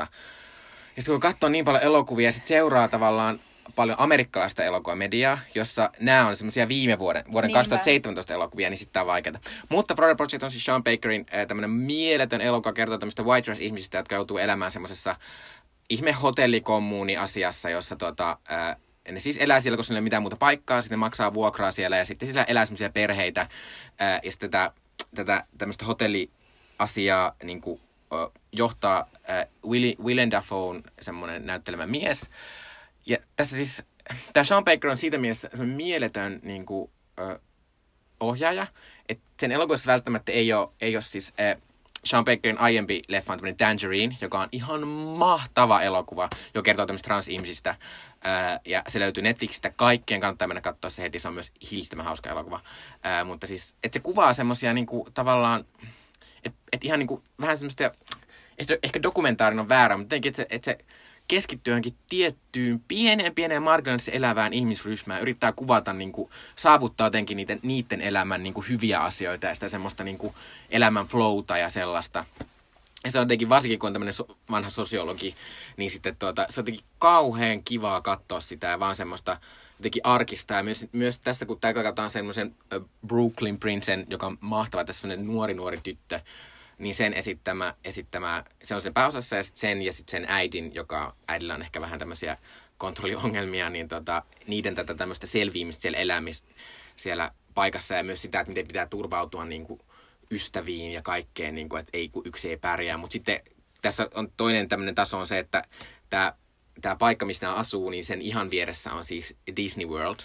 Ja tämä, tämä, tämä siis hotelli on Disney Worldin vanha niin kuin tällainen Äh, niin kuin vierashotelli, joo, joka on vaan siis ränsistynyt ja sitten se on niin kuin tavallaan Mutta se, mut sekin on tavallaan semmoinen mahtava juttu, että koska se on vanha Disney-hotelli, niin se on vaaleanpunainen ja yeah, se on semmoinen, näyttää semmoiselta joltain pehmokarkkia sieltä. Mutta se oli siis, se on, se on niin kaunis elokuva ja sitten mä myös tykkään siitä, että se ei kuitenkaan mene niin kuin liian karuksi, koska mua, pelotti, mua pelottaa aina, kun on, koska tässä on hirveästi lapsihahmoja, että sitten jotain käy hirveätä ja sitten jotenkin tässä ei ikinä mennä sinne mm-hmm. asti, vaan kuvataan, että tämä elämä on kyllä vaikeaa, mutta että kyllä tästä selvitään ja sitten jotenkin... Mä, mä uskon, että se on, siis tää elokuva on tajanomainen, tää on, tää on, tää on mun mielestä ihan täydellinen elokuva, tässä ei ole mitään, niin kuin, mitä, mitä, mitä voisi niin kuin edes kuvitella tekemänsä toisin ja siis se johtuu just tästä upeasta ristiriidasta, joka on se, että unelma, unelmakaupungin niin kuin Disney Worldin varjossa elää niin kuin ihmisiä, joilla ei ole mitään. Mutta sitten heillä on niin paljon asioita, koska sit tässä kuitenkin kuvataan tätä maailmaa niin kuin näiden nimenomaan tämän Brooklyn Prince-hahmon, äh, niin eli Moonin kautta. Ja se on niin kuin lapsille sellainen tajanomainen mm. maailma. Eli siinä on tosi paljon sellaisia upeita asioita, jotka on sellaisia, niin kuin, hei, mennään hakemaan jäätelöä, vaikka meillä ei ole mitään rahaa. Mm. Et kyllä me niin kuin, saadaan sitä jollain tavalla tuolta. Et siinä on sellaisia upeita asioita, jotka on niin kuin, aikuisille, ne on jo, ne on jo niin kuin, muuttuneet niin kuin, sellaisiksi paljon vakavammiksi ja pahemmiksi. Mutta mut, koska se on niin tajanomainen kasvukertomus niin kuin, siitä pikkutytöstä ja sen niin kuin, tavallaan elämästä, niin sitten... Ja sitten sit se on ihan mahtava se lopetus, joka on ihan sellainen, niin kuin, että se mm. niin kuin, täydellisesti... Niin kuin, pakahduttaa ja, ja vie meidät niinku tavallaan, että et se ei lopu, se ei, vaikka tämä on realistinen draama, niin kuin Mikko sanoi, niin se ei lopu realismiin, vaan se loppuu sellaiseen upeeseen niinku, ajoon, jossa päädytään sinne Disney Worldiin ja jossa niinku, tavallaan nämä päähenkilöt voi kadota sinne. Mm. Ja ne voi niinku, kadota sinne unelmaan, että niillä, et eh, ehkä, ehkä niille tapahtuukin jotain ihan huippua, koska ne on, ne on siellä Disney Worldissa, mm. missä mikä tahansa on mahdollista. Ja tavallaan toikin, että siinä on se ihanaa teki se katselmus, että tavallaan kun katsoo tälle aikuisena niiden köyhien lasten elämää, niin sitä välttämättä rupeaa miettimään sitä, että mi- mihin nämä niin voi päästä, miten ne pääsee pois sieltä, mutta ei lapsi pysty katsoa sitä niin. Ja sitten mm. ne löytää sitä omasta arjesta just noita tommosia. Nyt me hankitaan jäätelöä jostain, niin. Sitä jäätelöä, että se on tavallaan... Siinä on kuitenkin tosi tärkeää, että sit siinä on sellainen, niin kuin esimerkiksi se Willem Dafoen hahmo on ihan... Ilman sitä toi, toi elokuva, niinku, se syöksyisi johonkin niinku, synkkyyteen. Mm. Koska sitten se Willem Dafoen hahmo on esimerkiksi se, joka antaa niinku, ihan vitun nopeat loparit sille tata, tai heittää sieltä ulos sen pedofiilijävän. Ja niinku, tavallaan, että et se siinä kuitenkin tehdään selväksi, että nämä lapset, niinku, ihan kaikki, niin ne tarvii turvallisia aikuisia. Mutta jos niillä on edes yksi mm. niinku, siinä lähellä, niin... Ja se pitää sanoa vielä, että vaikka tämä on tämmöinen tosi koskettava tarina, tämä on myös, tämä on niin hauska. Niin on! Tämä on niin hauska! Siis, tässä on niinku, siis... Ö, Siis niinku ehkä, ehkä kaksituhattakymmenluvun paras aloitus, eli Scooty, Moody, what? Se on ihan huikea. Joo. Joo, mut kattokaa se. Mikä sun nelonen on?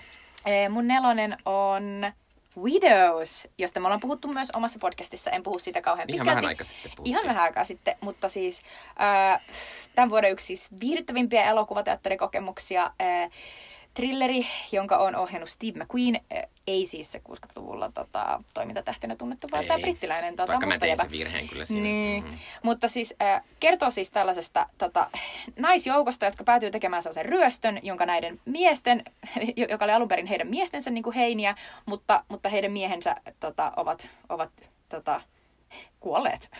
Mutta siis äh, tässä on ihan upeita, upeita naisia, upeita tota, näyttelijöitä, Viola Davis, äh, ihan y- ykkösenä tietysti, mutta sitten tässä on Tämä on niin, niin taidokkaasti tota tehty ö, viihde-elokuva, Et, että mulla oli koko ajan tämän elokuvaa, el- elokuvaa katsoessa sellainen olo, että mä oon varmoissa käsissä, mä saan vaan nauttia ja niinku, jotenkin iloita siitä, että et, et, et tässä näytetään mihin kaikkeen nämä tota, naiset, jotka on aiemmin olleet vähän niinku pihalla niinku siitä, että et, et mistä heidän niinku elämänsä rahat tulee, mistä heidän, mistä heidän miehensä niinku ikään kuin hankkii kaiken, kaiken elannon, niin nyt, nyt he niinku ottaa ikään kuin ohjat. Sitten tässä on upeita hahmoja näiden naisten lisäksi. Tässä on esimerkiksi Robert Duvall ja sitten sellainen vanha, valkoinen tota, rasistimies, joka on ihan huippuhahmo. Mä toivon, että, että tota, et, et hänet jotenkin huomioidaan tulevissa Oscarissa, vaikka tämä Widows ei ole todellakaan menestynyt Amerikassa, joten sille luultavasti ei tule hirveästi mitään Oscar-menestystäkään. Ja sitten tässä on myös ihan hu- huippu sellainen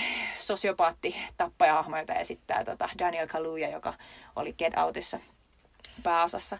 Mutta siis, mut, mut, tässä myös hienosti näyttää, miten nämä naiset, tota, kun he ikään kuin alkaa toteuttaa sitä miesten suunnitelmaa, niin he alkaa käyttää siinä ikään kuin tavallaan omia tapojaan ja omia niin kuin, avujaan hyväksi. Mutta ei sellaisella niin kuin, ö, kahden, miten se nyt sanoisi, kliseisellä tavalla, mutta ihan niin kuin, hauskalla uudistavalla tavalla. Ja sitten tässä on myös mukana hassulla tavalla, vaikka Steve McQueen on brittityyppi, niin tässä tulee hienosti sellainen tota, amerikkalainen yhteiskunta, jossa on aivan omat säännöt sille, vähän sellaisesta Wire-sarjasta mm. niin kuin melkein muistuttavat säännöt sille, että kuka voi menestyä kunnallisvaaleissa milläkin piirillä ja, ja, ja mitä tapahtuu, kun sinne yrittää tota mustalta alueelta aiemmin niin kuin aina äänisaaliit kahminut valkoinen niin kuin Colin Farrellin esittämä tota, ehdokas tuleekin haastetuksi niin kuin mustan tota, vastaavan ehdokkaan toimesta.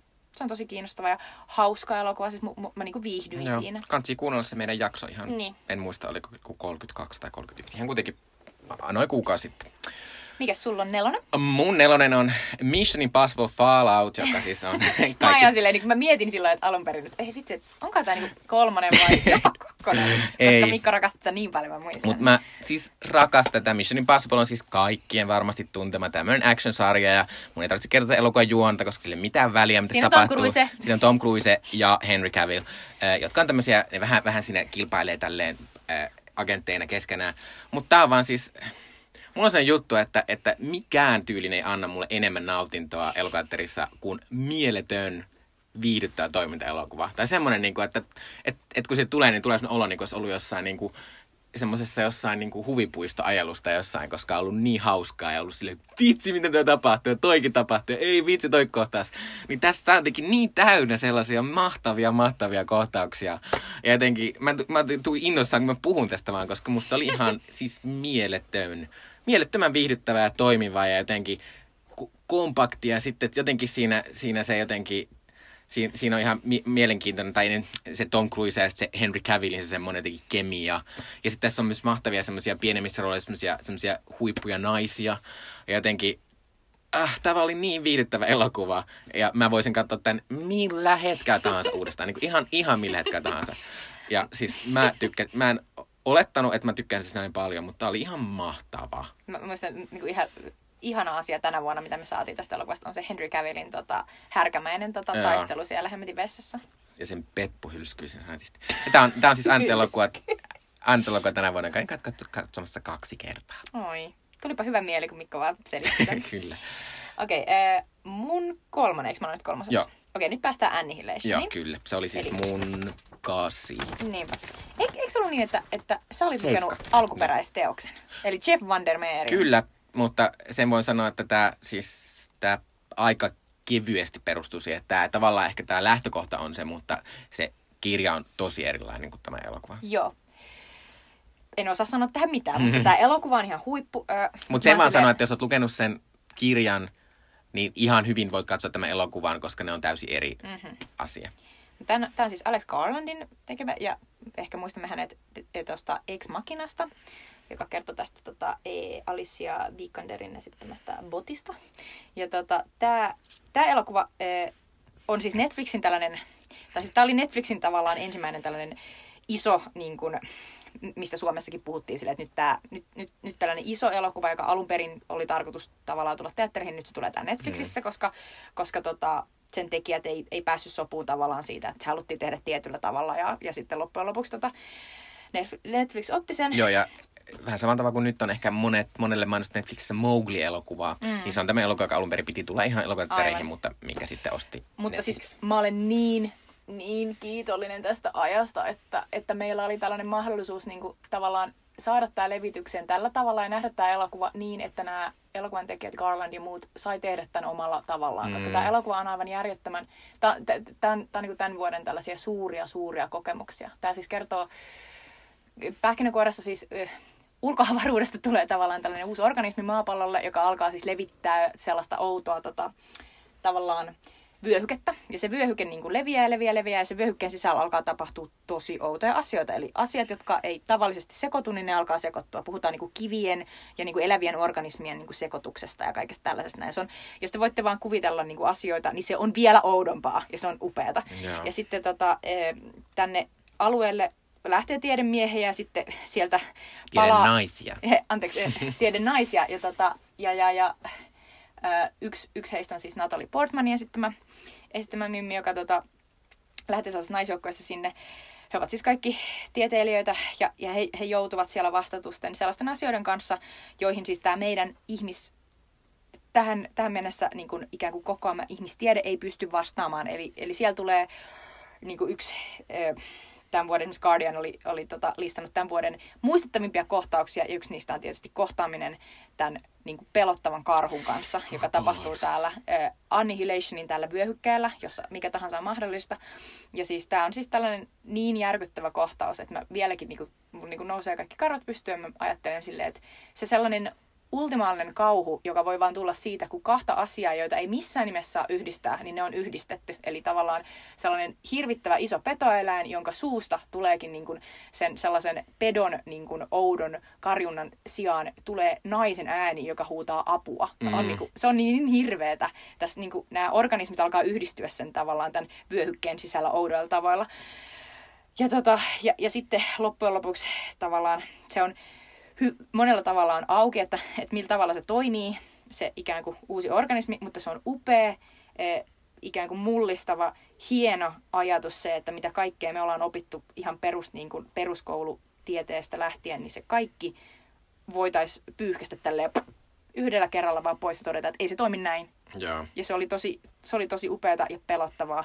Ja tässä muistan vieläkin... Niin kuin, tässä on niin upeita hetkiä, että et, et lopussa tulee vähän sellainen niin kuin outo, outo tota, skene, jossa sitten tälle Portmanin hahmolle tapahtuu asioita tai ei tapahdu. Vähän sellainen tanssimainen kohtaus. Niin, sellainen woo! Mutta, tota, mutta mä, mä menin siihenkin mukaan Mäkin, ihan täysillä. Mä, mä juttelin niin kuin, ihmisten kanssa muun muassa duunissa, jossa ne oli vähän silleen, no se meni kyllä vähän yli. Mm. Ja sitten mä olin silleen, no sori, mutta tavallaan mä olin valmis menemään mihin tahansa Joo. tämän elokuvan kanssa. Ja se on, se on tosi mahtava. Se kansi katsoo. Jos katsotte himassa, niin laittakaa äänet täysille, koska, koska siis esimerkiksi se karhujuttu on sellainen, että se perustuu siihen ääneen oikeasti. Mutta äh, tämä siis oli mun seiskaleffa ja mä tykkään sitä aivan sikana, äh, mutta musta tämä olisi voinut olla vielä isompi kokemus, jos tämä olisi ollut elokuvateattereissa, että mm. silleen mä oon vähän silleen, että miksi mä en voinut nähdä tätä. Vaikka edes jossain niin kuin viikon ajan jossain olisi ollut, niin se olisi ollut mahtavaa. Ja sitten mä tykkäsin tästä sen takia, kun tämä on semmoista niin kuin yberskifiä, jossa on että kun ei ole mennyt, entä jos vaan, sille entä jos, jos ja sitten jos. Jotenkin tässä niinku, se, ja se on mahtavaa se jotenkin se mielikuvituksen virta ja se myös miten, millä tavalla ne on kuvitettu. Siinä on niinku niin, niin hienoa semmoista jotenkin, semmoista, en mä osaa kuvata sitä, mutta semmoista maalauksellista jotenkin semmoista kierroa, jotain semmoisia, jotain, se on ihan... Joo, se kie, kierro on oikea sana. Tosi jotenkin omalaatuista, että ihan mahtava elokuva. Ja onneksi sen voisi katsoa nyt Netflixistä Joo. ihan, ei tarvitse, mutta kannattaa, ei kansi katsoa... Äh, kännykän näytöltä, että katso edes televisiosta. Älkää, please. Äh, mun kolmas leffa on äh, Greta Gerwigin ohjelma Lady Bird. Tämä on toinen tällainen elokuva, jota mietin, että näinkö mitään viime vuonna? Joo. Koska tämä on ihana elokuva. Joo, mutta tämä on ihana elokuva. Ja siinä mielessä tämä on vähän samantyyppinen kuin tuo Sean Bakerin elokuva. Tämäkin jotenkin, että tämän elokuvan kautta päästään niin kuin jonkun jonkun niin kuin ihmisen semmoiseen niin kuin arjen pieneen lyhyen aikaväliin, jossa niin kuin kuvataan vaan sitä sen ihmisen arkea. Ja tässä kuvaa semmoista Saoirse Ronanin esittämää Lady Birdia. Hänen siis tämmöinen lempinimi, jonka hän on antanut itselleen Lady Bird. Niin äh, semmoista vikaa vuotta lukiossa ja sitä kun hän miettii, että mitä hän tekisi sen jälkeen ja että jääkö tänne pieneen kotikaupunkiin vai lähtee jonnekin muualle ja onko tämä, että ai, nyt minulla on olla poik- poikaystäväkin ja sitten hänellä on poikaystävää ja sitten on toinenkin, hän jastuu toiseen, on toinen poikaystävä. Ja, ää, ja siis tässä on semmoista, tämä on siis nostalginen niin kuin silleen isolla äänellä. Tämä on jotenkin ihanaa, kun itse on ollut kuitenkin suunnilleen samoihin aikoihin. Joskus yhdeksänkymmentäluvun loppupuolella tämä varmaan on. Ei mä sitä kaksituhattaluvun alussa. Joo, joo, niin kuitenkin siinä. Mutta mut silloinhan me oltiin lukiossa. Silloin me oltiin lukiossa. Eli siinä oli sen samastuttavaa. Ja sitten tässä on siis, jotenkin se koko maailma on niin ihana jotenkin elävää ja semmoinen, että se selvästi perustuu jonkin kerta kervikin oman kokemuksiin. Siinä on niin mahtava se sellainen katolinen joo, niin kuin outo joo, niin kuin koulu, joo. missä ollaan. Ja sitten sit se katolisuus, miten se tuo turvaa mm, niin kuin mm. sille hahmolle. Ja sitten tässä on, iho, sit tämä Saoirse on ihan mieltön tässä. Mä rakastan Saoirse Ronan, mutta tässä se on jotenkin ihan mahtava. Ja, ja sitten sillä on niin ihana se suhde sen, sen äidin, jota esittää Laurie Metcalf. Äh, niillä on semmoinen vähän kamppaileva suhde, kun tämä Saoirse Ronan ja sitten Lady Bird on tämmöinen, että hän on tämmöinen taiteilija, että hän, hän haluaa tehdä jotain isoa ja luovaa. Ja sitten se äiti on ehkä vähän se, no niin, hold your horses, niin kuin, että eikö sitä vähän järkevämpää äh, yrittää tehdä. Ja, ja sitten se jotenkin, jotenkin se on ihanaa. Ja sitten mä jotenkin Savosta, kun itse on tuonne junan tuoma tänne Helsinkiin muuttanut tuolta pienemmästä kaupungista, niin jotenkin mä samaistun siihen semmoiseen niin kuin kaipuuseen, mikä sillä Saoirseilla on koko ajan, mikä on sellaista, niin kuin, että sä et oikeasti tiedä, mitä sä kaipaat, mutta sä kaipaat vaan jotain niin kuin enemmän semmoista, mitä sä oot vaan lukenut tai nähnyt tai kuullut. Ja sitten sä tavallaan tiedä itsekään. Tä, tässä sitten lopussa, lopulta sitten muuttaa pois täältä ja sitten kuvataan vähän sitä elämää. Ja ehkä se vähän elämä on semmoista, että ei tämä nyt ollut ihan mitä mä halusin, mutta se silti on niin kuin jotain muuta. Mm-hmm. Niin se oli, jotenkin, se oli kauhean hienoa. Kyllä. Joo. Musta se on, musta tässä on tuota parhaita äiti-tytär-kuvauksia niin mm. varmaan niin modernissa amerikkalaisessa elokuvassa. Ja just sellainen ajatus siitä, että miten, miten kamppaileva se niiden suhde on ja miten paljon se äiti ikään kuin tekee virheitä, kun se yrittää estää, että se, sen tytär tavallaan joutuu siihen samaan tilanteeseen, mihin hän ja hänen miehensä on mm. joutuneet, eli se köyhyysloukkuun. Yeah. Mutta sitten samaan aikaan se yrittää kuitenkin tukea sitä silleen, sillä omalla tavallaan. Sitten on sellainen mahtava kohtaus, missä se tulee sellaiselle lentokentälle, niin kuin vie sen sinne ja sitten sit se lähtee tavallaan ajamaan pois ja sitten se alkaa itkeä ja se oli ihan kukaan mielet.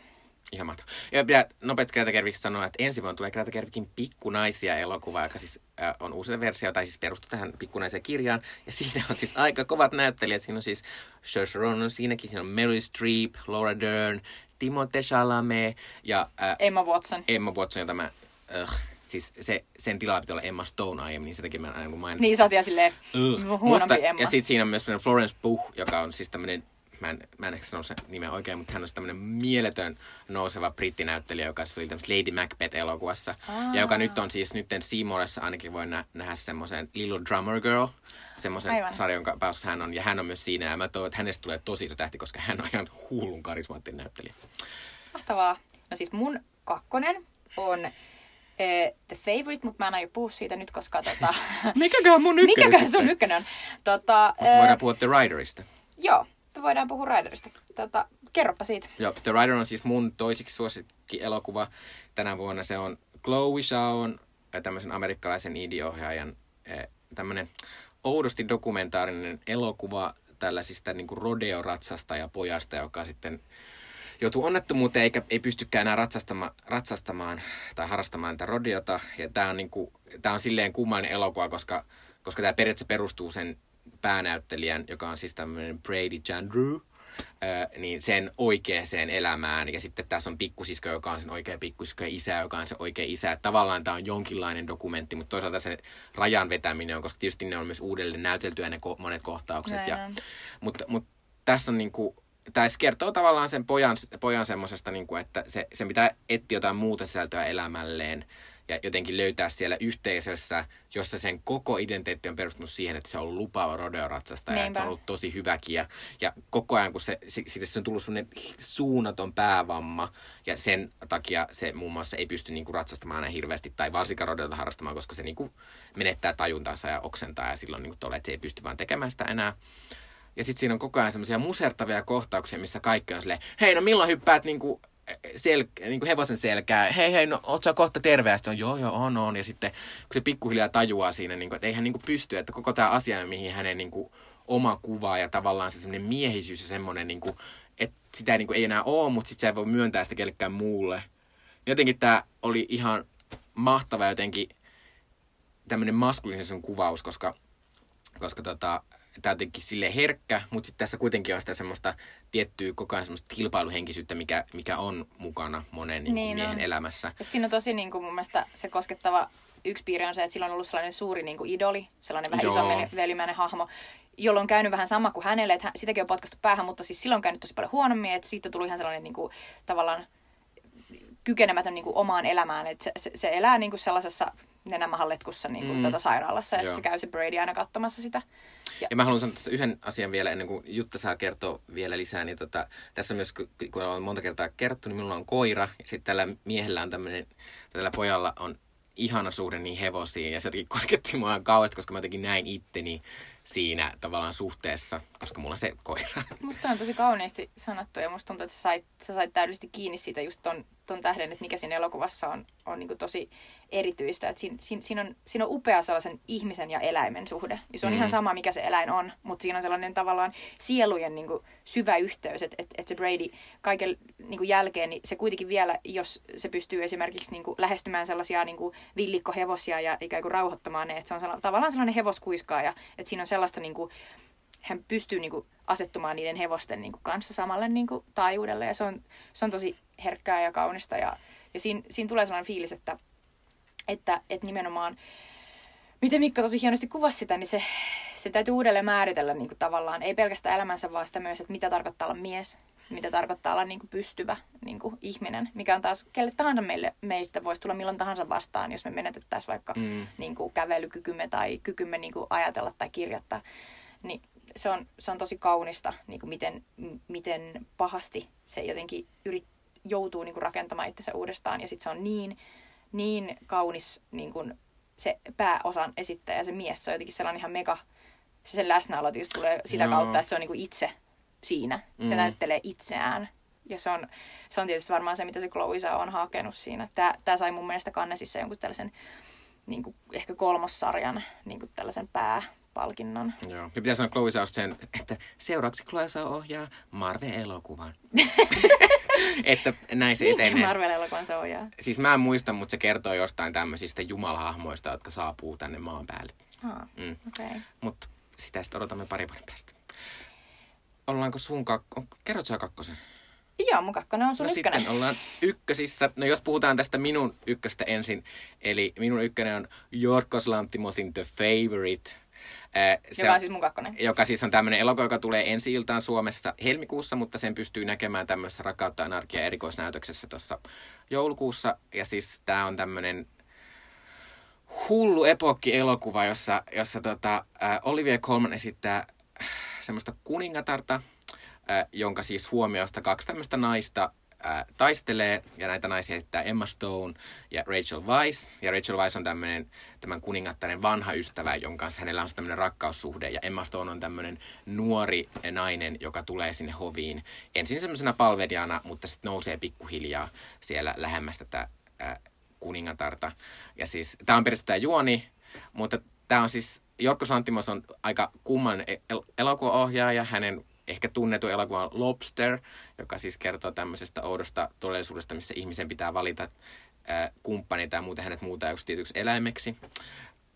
Äh, niin tota, tää on hänen siis, hän on ohjaaja, mutta hän ei ole käsikirjoittanut tämän, mikä on ehkä ollut hyvä juttu, koska mm. tämä ei missään vaiheessa mene semmoiselle niinku H C-outouslevelle, mille monet se elokuvat menee. Esim. Mä en tiedä, onko enää, mutta Yle Areenassa on Dogtooth, joka on hänen ensimmäinen tämmöinen ohjaus, ja se on erittäin kummallinen elokuva. Mutta siis, äh, siis tämä on tämmöinen elokuva, jota mä oon kaivannut pitkään. Tämä on tämmöinen myös, vaikka sanoin äsken Mission Impossible, sen voisin katsoa aina. Mutta tämä on tämmöinen, että voisin katsoa tämän milloin vaan. Vähän niin kuin, tämä on jollain tavalla samantyyppinen kuin Devil's Breath, Devil Wears Prada. Niin kuin, että, että mä niin kuin voisin katsoa tämän vaan sen takia, että mä oon silleen, ai nyt tulee tämä kohta, mä en tästä niin kiinnosta, mutta kohta tulee se mun ihan mahtava kohtaus. Niin ja tässä, ja, ja siis tää on niin hauska, ja tässä on niin mahtavaa semmoista vittuilumeininkiä, ja sitten tää on visuaalisesti semmoinen jotenkin mädäntyvää, mutta silti jotenkin semmoinen se on tosi yltäkylläinen. Se on täysin överi. Tota, ö, otetaan esille kaksi isoa niin kuin tällaista influenceria. Stanley Kubrick, eli tietysti puhutaan Barry Lyndonista, mm. mutta sitten myös äh, Paul Thomas Anderson. Joo. Sellainen valtaisa niin kuin, epokki. Ja sitten pitää sanoa tässä, että, että nämä kaikki kolme naista on aivan uskomattoman niin on. mahtavia. Es... Siis Olivia Colman on siis, se on niin mahtava, kun se on semmoinen se on semmoinen vauvakuningatar, mutta sitten siinä jossain vaiheessa on semmoinen musertava juttu, missä kertoo, että, että hänellä on kuollut seitsemäntoista lasta. Ja sitten silleen, oh god. Mutta se on ihan mieletön. Varmaan se on voinut vaikuttaa siihen jotenkin. Mä en, voin, voin, mä en uskon, että mä voisin tykätä Emma Stoneista vielä enemmän kuin mitä mä tykkään, mutta tässä Emma Stone on ihan siis uskomattoman hyvä. Se on niin mahtava nousukas, koska se, se on niin totaisesti sellainen, niin kuin, että... että hemmetti, mä menen enää takaisin tonne. Joo. Se on vaan silleen dydydy, nousen. Ja sitten mä voisin ikuisesti katsoa tämmöisiä videoita, missä Rachel Weisz on semmoisissa mielettömissä ratsastusasuissa. Eikä, ne on siis niin upeita. Tämän, tämän elokuvan, tota, toivottavasti tämä elokuva voittaa tänä vuonna, siis tota, ton puvustuksen Oscarin. Tämän elokuvan puvut on tehnyt muun muassa nuoren Victorian puvut. Ää, aikanaan tehnyt Sandy Powell, joka on tällainen klassinen, niin kuin jos muistatte yhden, tota, yhden Oscar-kategorian niin kuin yhden tyypin nimen, niin Sandy Powell on voittanut varmaan eniten tässä Oscareita niin kuin tavallaan uutena aikana. Ja tässä on ihan huikeita ne asut. Ne on upeita, ne on monikerroksisia, ne on övereitä, ne on, ne on, tota, ne on barokkisia, ne on, ne on ylitsepursuavia ja törkeitä. Kyllä. Ja mä rakastan Olivia Colmanin hahmoa, joka on siis, kuten Miikka kuvassa, on täysin hullu, mutta sillä on syynsä. Eli siitä tulee tosi, tosi inhimillinen. Tota, siinä on mahtava sellainen kohtaus, missä yhdessä vaiheessa myös niin kuin aivan täysin varoittamatta, niin tota... Olivia Colmanin niin kuin nä- näytteleminen muuttuu sellaiseksi, että, että selvästi se hahmo on saanut infarktin. Ja silloin on tullut sellainen toispuoleinen tavallaan niin kuin halvaus, missä toinen puoli sen niin kuin kehosta ei toimi. Mm. Ja sit, sitä ei mitenkään niin kuin perustella, että se vaan alkaa toimia niin. Ja sitten mä oon vaan silleen, okei. Okay. Siinä on tosi paljon tällaista kivaa bravuuria, jota voi sitten ihailla ja sanoa silleen, että vitsi, hän osaa näytellä. Joo. Ja Olivia Colman on siis varmasti tämmöinen tulevaisuudessa hullun prestiisi Hollywood-tähti, koska hän siis tämän lisäksi eh, ensi vuonna julkaistaan Crown-sarjan kolmas kausi, jossa siis eh, tästä lähtien siis Olivia Colman esittää kuningatar Elisabettia, koska, koska mikä sen nimi on, joka esittää? Claire Foy. Claire Foy on liian nuori esittämään, koska mm. tämä esittyy. Musta on tosi kiva, että tässä vaihdetaan oikeasti näitä hahmoja. Mikäs sun ykkönen on? No mun ykkönen on... Onneksi mä kävin katsoa tämän R-taassa, koska R-taa meni muuten, kuten todettiin tuossa alussa vähän tuolla penkin alle.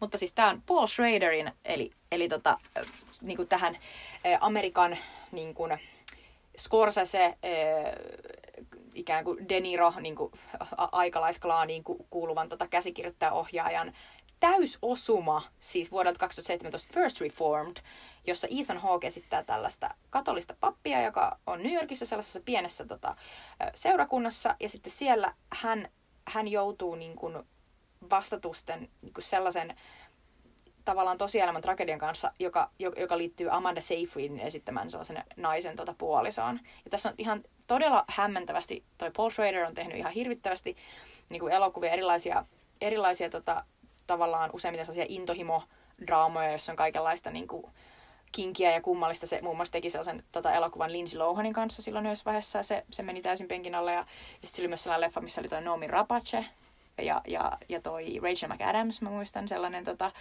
leffa. Ja, ja, tota, ja, ja jotenkin se on tehnyt paljon elokuvia, ja, tota, ja jotenkin mikään niistä ei ole niin kuin lähtenyt oikein tässä. Se, sen, sen edellinen niin kuin ohjaustyö, jonka oikeasti jengi varmaan muistaa, niin, niin on American Gigolo, joka on vuodelta kahdeksankymmentä.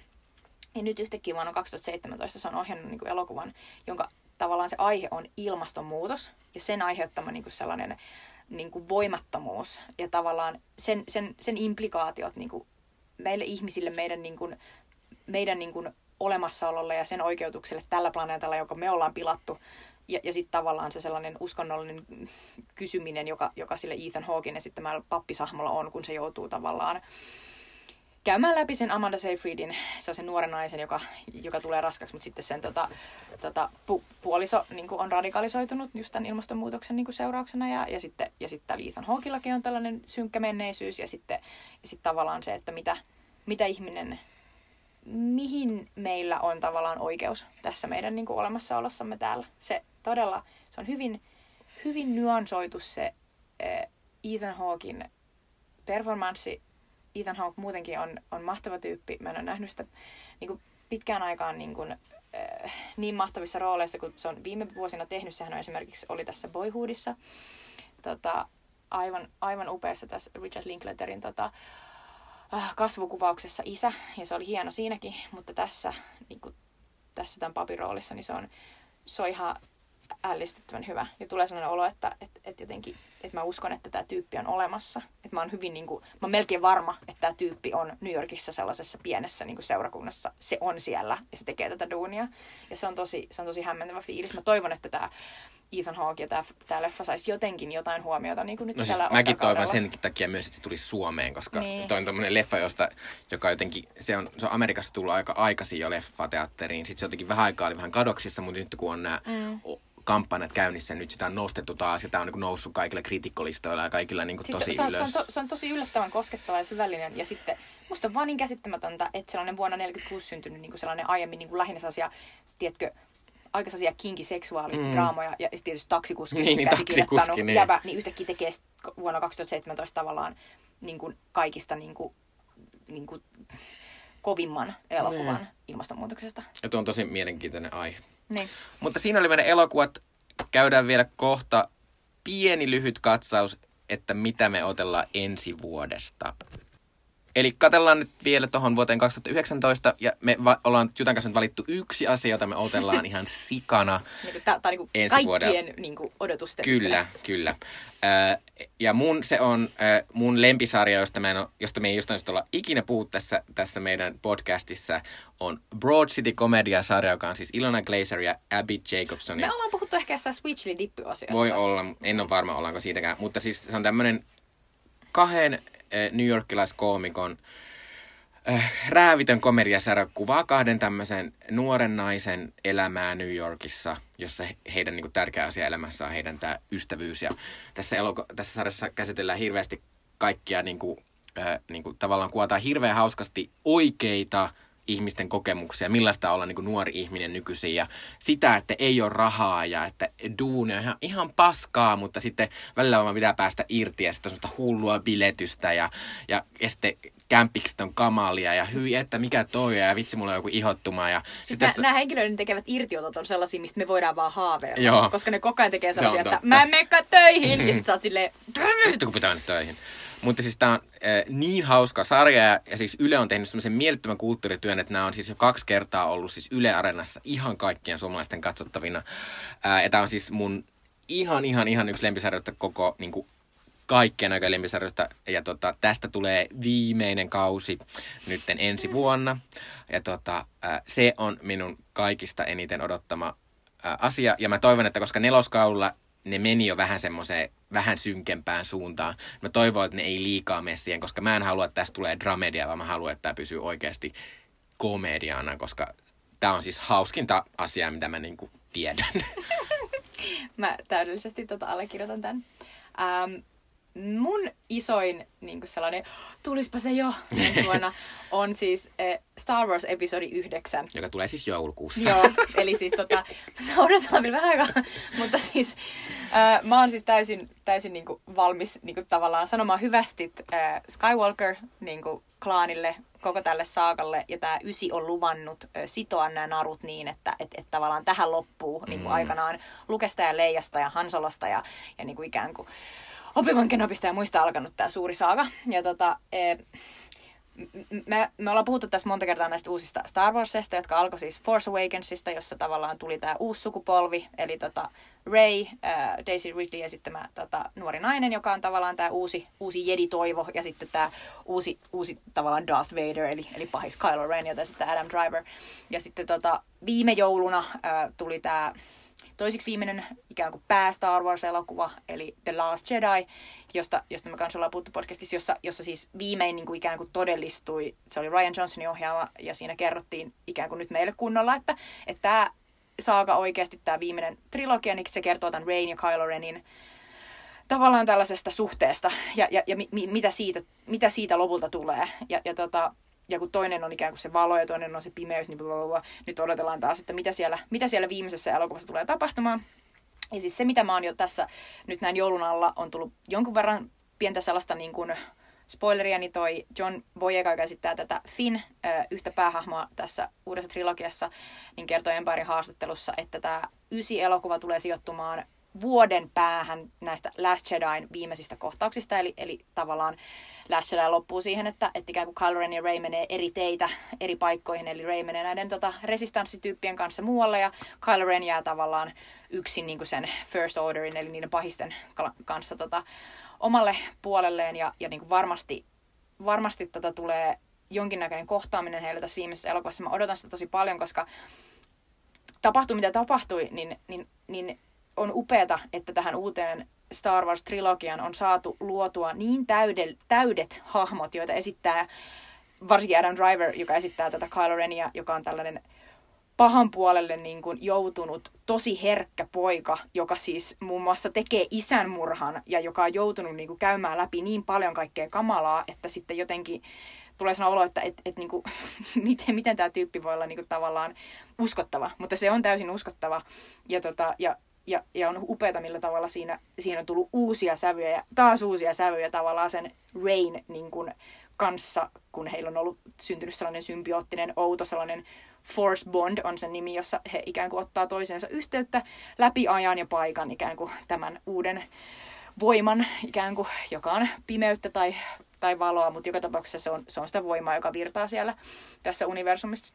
Niin sen kautta. Ja siinä on, siinä on jotain niin intiimiä myös, että mä oon silleen, että tää on tuonut tavallaan sen uuden ikään kuin populaarikulttuurin niin kuin asian, joka on sellainen, että tyypit, jotka pystyy näkemään ja tuntemaan toisensa halki ajan ja paikan, on niin kuin jotenkin ultimaalinen sellainen relationship goal. Mutta mä odotan tosi paljon, että mulla on ihan sama, mitä siinä tapahtuu. Mä tiedän, että varmaan tota, jompikumpi kuolee ja, ja, ja tapahtuu jotain niinku isoa sellaista niinku järisyttävää, niin että me voidaan todeta, että okei, nyt nämä tyypit, niinku, nyt me ollaan, me ollaan saatu heistä tarpeekseen ja heidän tarinansa päättyy. Mutta siis mitä tapahtuukaan, niin mä, mä luotan siihen, että, että tota, se tulee olemaan niinku jollain tavalla jonkinnäköinen kliimaksi. Kyllä, minä odotan myös ja odotan, että näen sen IMAXissa, joka nyt on täällä. Niinpä. Viimein nähdään, niin kuin se on tarkoitettu. Mutta toivottavasti jaksot kuunnella, oli aika paljon asiaa. Niin, mutta tämä on tämä, että kun vuosi pitää mm. summata, niin... Niin, siinä on paljon asiaa. Mutta siis me ollaan tosi iloisia taas, että me saatiin tehdä tää, taas tätä yksi vuosi. Ja tota, on ollut ihan mahtavaa tehdä tätä Mikko sun kaa. Kyllä, ja on ollut ihanaa tehdä sunkin kaa. Ja toivottavasti ensi vuonnakin palaatte kuuntelemaan meitä. Uusia aiheita varmaan sitten. Moikkelis, koikkelis. Moi moi ja hyvää uutta vuotta. Hyvää uutta vuotta.